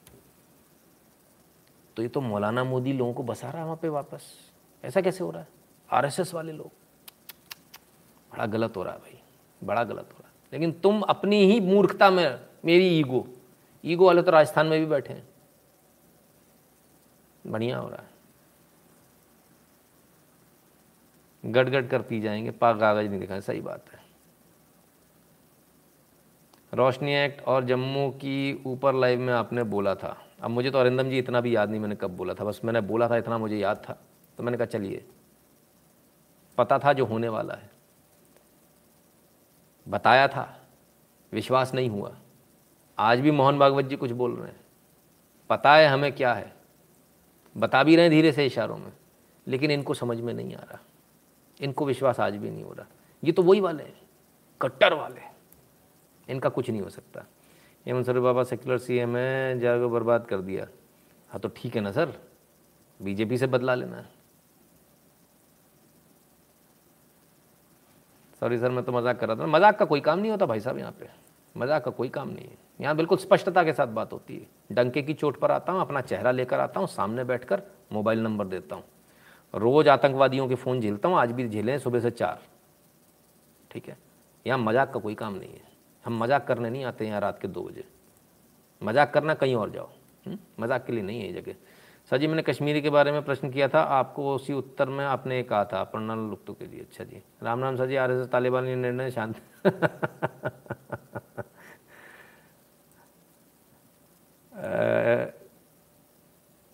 कहाँ चला गया कमेंट भाई? आरएसएस का तालिबानी निर्णय है, कहते हैं उत्तम बनर्जी जी, कहते हैं आरएसएस का तालिबानी निर्णय है, शांति दूतों के बीच पंडितों को बसाया जा रहा है, बिल्कुल सही बात है, बड़ा तालिबानी निर्णय है भाई आरएसएस का, बड़ा गलत हो रहा है ये। चलिए अपर्णा जी आपको याद है, अच्छी बात है। चालुक्य जी कहते हैं यूपी में फिर से अलख निरंजन आदेश, बाबा जी को आदेश, बिल्कुल बिल्कुल। खैर जो समझ गए उनके लिए चैनल है, जो मेरी बातों को नहीं समझ पाए उनके लिए पोगो है, कार्टून नेटवर्क है, बहुत सारे चैनल्स हैं, आप उसको देख सकते हैं, है ना, वहाँ पर आप आनंद ले सकते हैं, ठीक है ना। और उधर पर अपन बिल्ले की बैंड बजाएंगे, है ना, तो बिल्ले की बैंड बजाओ। चलिए, और एक बहुत बड़ा काम हुआ आज। चर्चा ज़्यादा नहीं करेंगे, उतनी ही लिमिट में करेंगे। आइए ज़रा समझिए। Defence minister Rajnath Singh approves delegation of financial powers to armed forces. Armed forces को जो फाइनेंशियल पावर थी वो डेजिग्नेट कर दी है, डेलीगेट कर दी है, और जो निचले स्तर पर जो काम करते हैं उस स्तर पर डेजिग्नेट कर दी है, है ना, फील्ड स्तर पर डेजिग्नेट कर दी है। इससे जो हो जाएगा वो ये हो जाएगा कि financial powers have been developed to devolve to field formation in with focus on operational preparedness, promote ease of doing business and jointness among services. तो ये मत सोचिएगा कि कोई कैश खर्च कर देगा, इसमें छोटा मोटा गोला बारूद हथियार वगैरह भी खरीद सकते हैं, लेकिन वो खरीदेंगे तो उसी से जो सरकार से परमिटेड होंगी, जिनका रेट कॉन्ट्रैक्ट होगा, है ना। तो ये चीज़ें थोड़ा मूवमेंट को फास्ट करने के लिए। अब ये किस चीज़ की तैयारी हो रही है क्या मालूम, मुझे क्या मालूम, कुछ तो तैयारी हो ही रही होगी तभी इतने काम हो रहे हैं, है ना। इसको भी याद रखना, ठीक है। चलिए और आगे चलते हैं। जो पुराने जो पाप हैं उन पापों को ये सरकार धो रही। कैसे? आपको क्रेन का याद है? केन एनर्जी का जो आ, मैटर हुआ था जिसमें भारत के ऊपर बड़ा भारी जुर्माना लगा था और भारत के जो हवाई जहाज हवाई जहाज ने बोला था ये जब्त कर लो, तो क्रेन एनर्जी ने एक्सेप्ट कर लिया एक बिलियन का रिफंड ऑफर जो भारत सरकार ने दिया, और सारे केसेस भारत के खिलाफ उसने वापस लेने का फैसला किया है, ये उनके सीईओ ने आज बताया, ठीक है। और इससे जो है एयर इंडिया के जो हवाई जहाज जो सारे रख लिए थे जिसके लिए उन्होंने बोला था कि इनको जब्त कर लो, वो बेइज्जती से भारत बच गया, उस बेइज्जती से भारत बच गया। तो ये चीज़ें हैं। वन बिलियन वन बिलियन का रिफंड जो उसका जो जेन्युइन रिफंड था वो जेन्युइन रिफंड उसको दिया जा रहा है, ठीक है। तो अब इससे क्या होगा? दूसरों को पैसा दे रहे हैं, हमारे लिए तो कुछ कर ही नहीं रहे हैं। जो आपने अपने जीवन काल में कभी नहीं किया, ये नीला और काला पाइप जो आजकल आप देख रहे हैं ना, ये मोदी जी लगवा रहे हैं। अब ये घर घर में गांव गांव पहुंच रहा है, ठीक है, घर घर में गांव गांव ये पहुंच रहा है। गांव देख लीजिए कैसा है, घर कैसा है, नल पहुंच गया लेकिन पीने का पानी का। जहां भी आपको ये नीला और काला पाइप दिख जाए समझ जाना ये मोदी जी का पानी है, मोदी जी का पाइप है, ठीक है। पेयजल की व्यवस्था आपके लिए कर रहे हैं, ठीक है, क्लियर है। लेकिन अपने को मोदी को वोट नहीं देना है, अपने को बीजेपी को वोट नहीं देना। संघी वोट मांगने आएंगे मना कर देना। अच्छा, संघी वो बोल कर आएंगे कि हम संघ से, हम आपसे, संघ आपसे वोट मांग रहा है बीजेपी के लिए। बाल सफ़ेद हो गए यार, मेरे पास आज तक ऐसा कोई आया नहीं मांगने। आपके पास आया हो तो वीडियो बना के ज़रूर भेजिएगा, ठीक है। चलिए, अपनी फ़िक्र करो बॉस, तुम कितने खतरे में हो तुमको यही नहीं पता, तुमको यही नहीं पता, ठीक है। तुम वो मूर्ख हो कि जिसके आगे सारे मूर्ख पानी भरे, ठीक है। सुपर चैट नॉट वर्किंग, कोई बात नहीं सर, बहुत सारे और मेथड हैं उनका इस्तेमाल कर लीजिए। छत्तीसगढ़ के सीएम भूपेश बघेल के पिता नंद कुमार बघेल को इकतीस सितंबर तक न्याय हिरासत में भेजे गए। कोर्ट ने कहा सुप्रीम कोर्ट तक लड़ूंगा। कोर्ट में कहा, ब्राह्मणों वाले बयान पे बोले वापस नहीं लूंगा। एफआईआर कराई पिताजी के खिलाफ, पिताजी को जेल भेज दिया, इक्कीस दिन की न्यायिक हिरासत में चले गए। अरे बाबा अरे बाबा, तो बड़ा आफत हो गई भाई। अब क्या, जेल जाएंगे सब नौटंकी है जी। आइए, ये है, ये इंस्पेक्टर लिखा दिख रहा है, कुमार रावटे इंस्पेक्टर। आपको कभी ऐसे कॉपर के ग्लास में ये बढ़िया खाना आपको खाने को मिला थाने में, जो इनको मिल रहा है खाने को, टेबल कुर्सी पे बैठ के? समझ में आ रहा है क्या चल रहा है? ये नौटंकी चल रही बाप बेटे की, ये नौटंकी चल रही, क्योंकि अब सत्ता देनी है T S Singh T S Deo को। मोदी जी का पाइप बहुत चुभेगा अब। हाँ बिल्कुल जी, प्रतीक कौल जी, हम तो कहते हैं भाई पाइप भी मत लगवाना मोदी जी का, जिन लोगों को मोदी जी से दिक्कत है, तो क्या करें। चलिए, timing of live session is variable, absolutely, जिस समय तैयारी होती है उसी समय लाइव होता है ना, ठीक है। खैर, ये तो बहुत सारी बातें हुई, लेकिन अब इसके बाद में ज़रा एक चीज़ आप हमको अपना धर्म, अपना सनातन कैसे बचाना, ज़रा उसका एक वीडियो है, साउथ भारत के सदर्न पार्ट से कहीं से आ रहा है, ज़रा इस वीडियो को देखिएगा और आनंद लीजिएगा।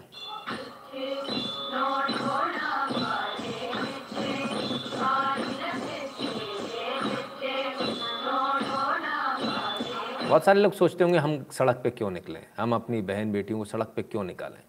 अगर आप नहीं निकालेंगे तो आगे बढ़ेगा कैसे धर्म। अच्छा, इसमें ऐसे निकालने में, सड़क पे निकाल रहे हैं हम अपनी बहन बेटियों को, और वैसे वो निकल जाती ना वो एजाबडे वाली अंकल, उसमें नहीं लगता। हाँ, उसमें सही जा रही है, वो फटी जीन्स में जा रही तो सही जा रही है, अध कपड़ों में जा रही सही जा रही, इसमें दिक्कत है। हुँ? अपने सोच को बदलो बॉस।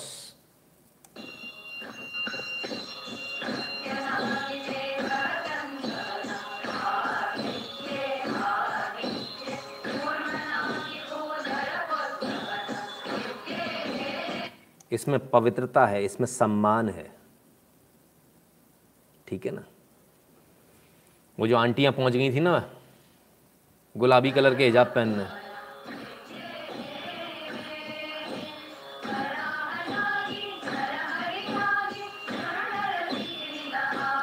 सबसे ज़रूरी बात एक देखिए ज़रा ध्यान से, सारे के सारे लोग नंगे पांव चल रहे हैं, जूते या चप्पलें नहीं पहनी किसी ने।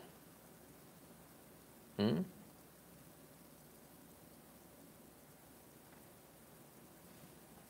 ठीक है ना।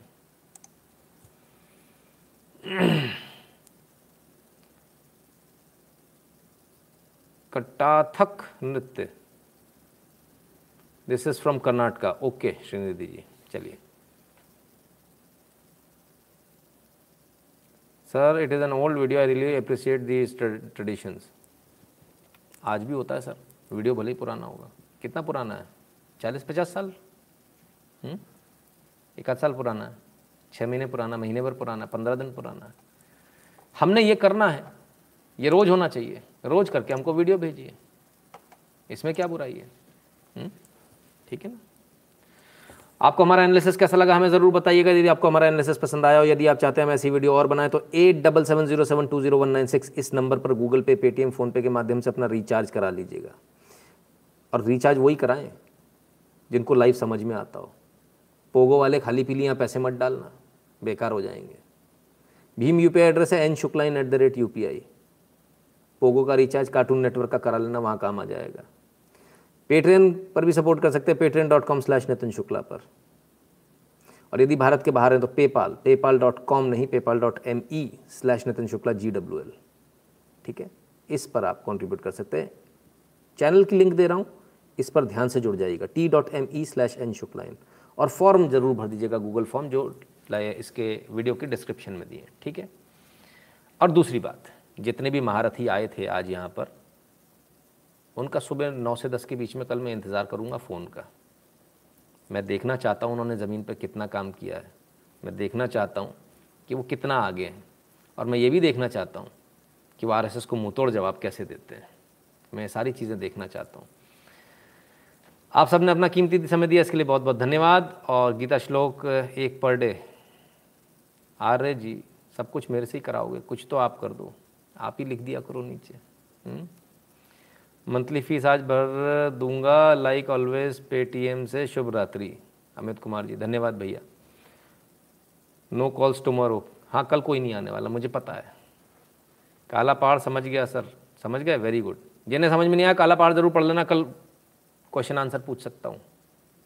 हाँ, ये सरप्राइज टेस्ट कभी भी हो सकता है, ठीक है। कल मिलेंगे नई खबरों के साथ और बहुत सारे नए एनालिसिस के साथ। तब तक अपना ख्याल रखिएगा और वैक्सीन ज़रूर लगवा लीजिएगा, लग गई है या नहीं लगी है। मास्क लगाए रहिएगा, हाथ को चेहरे पे नहीं लगाना, वो गॉगल नहीं है, मास्क है।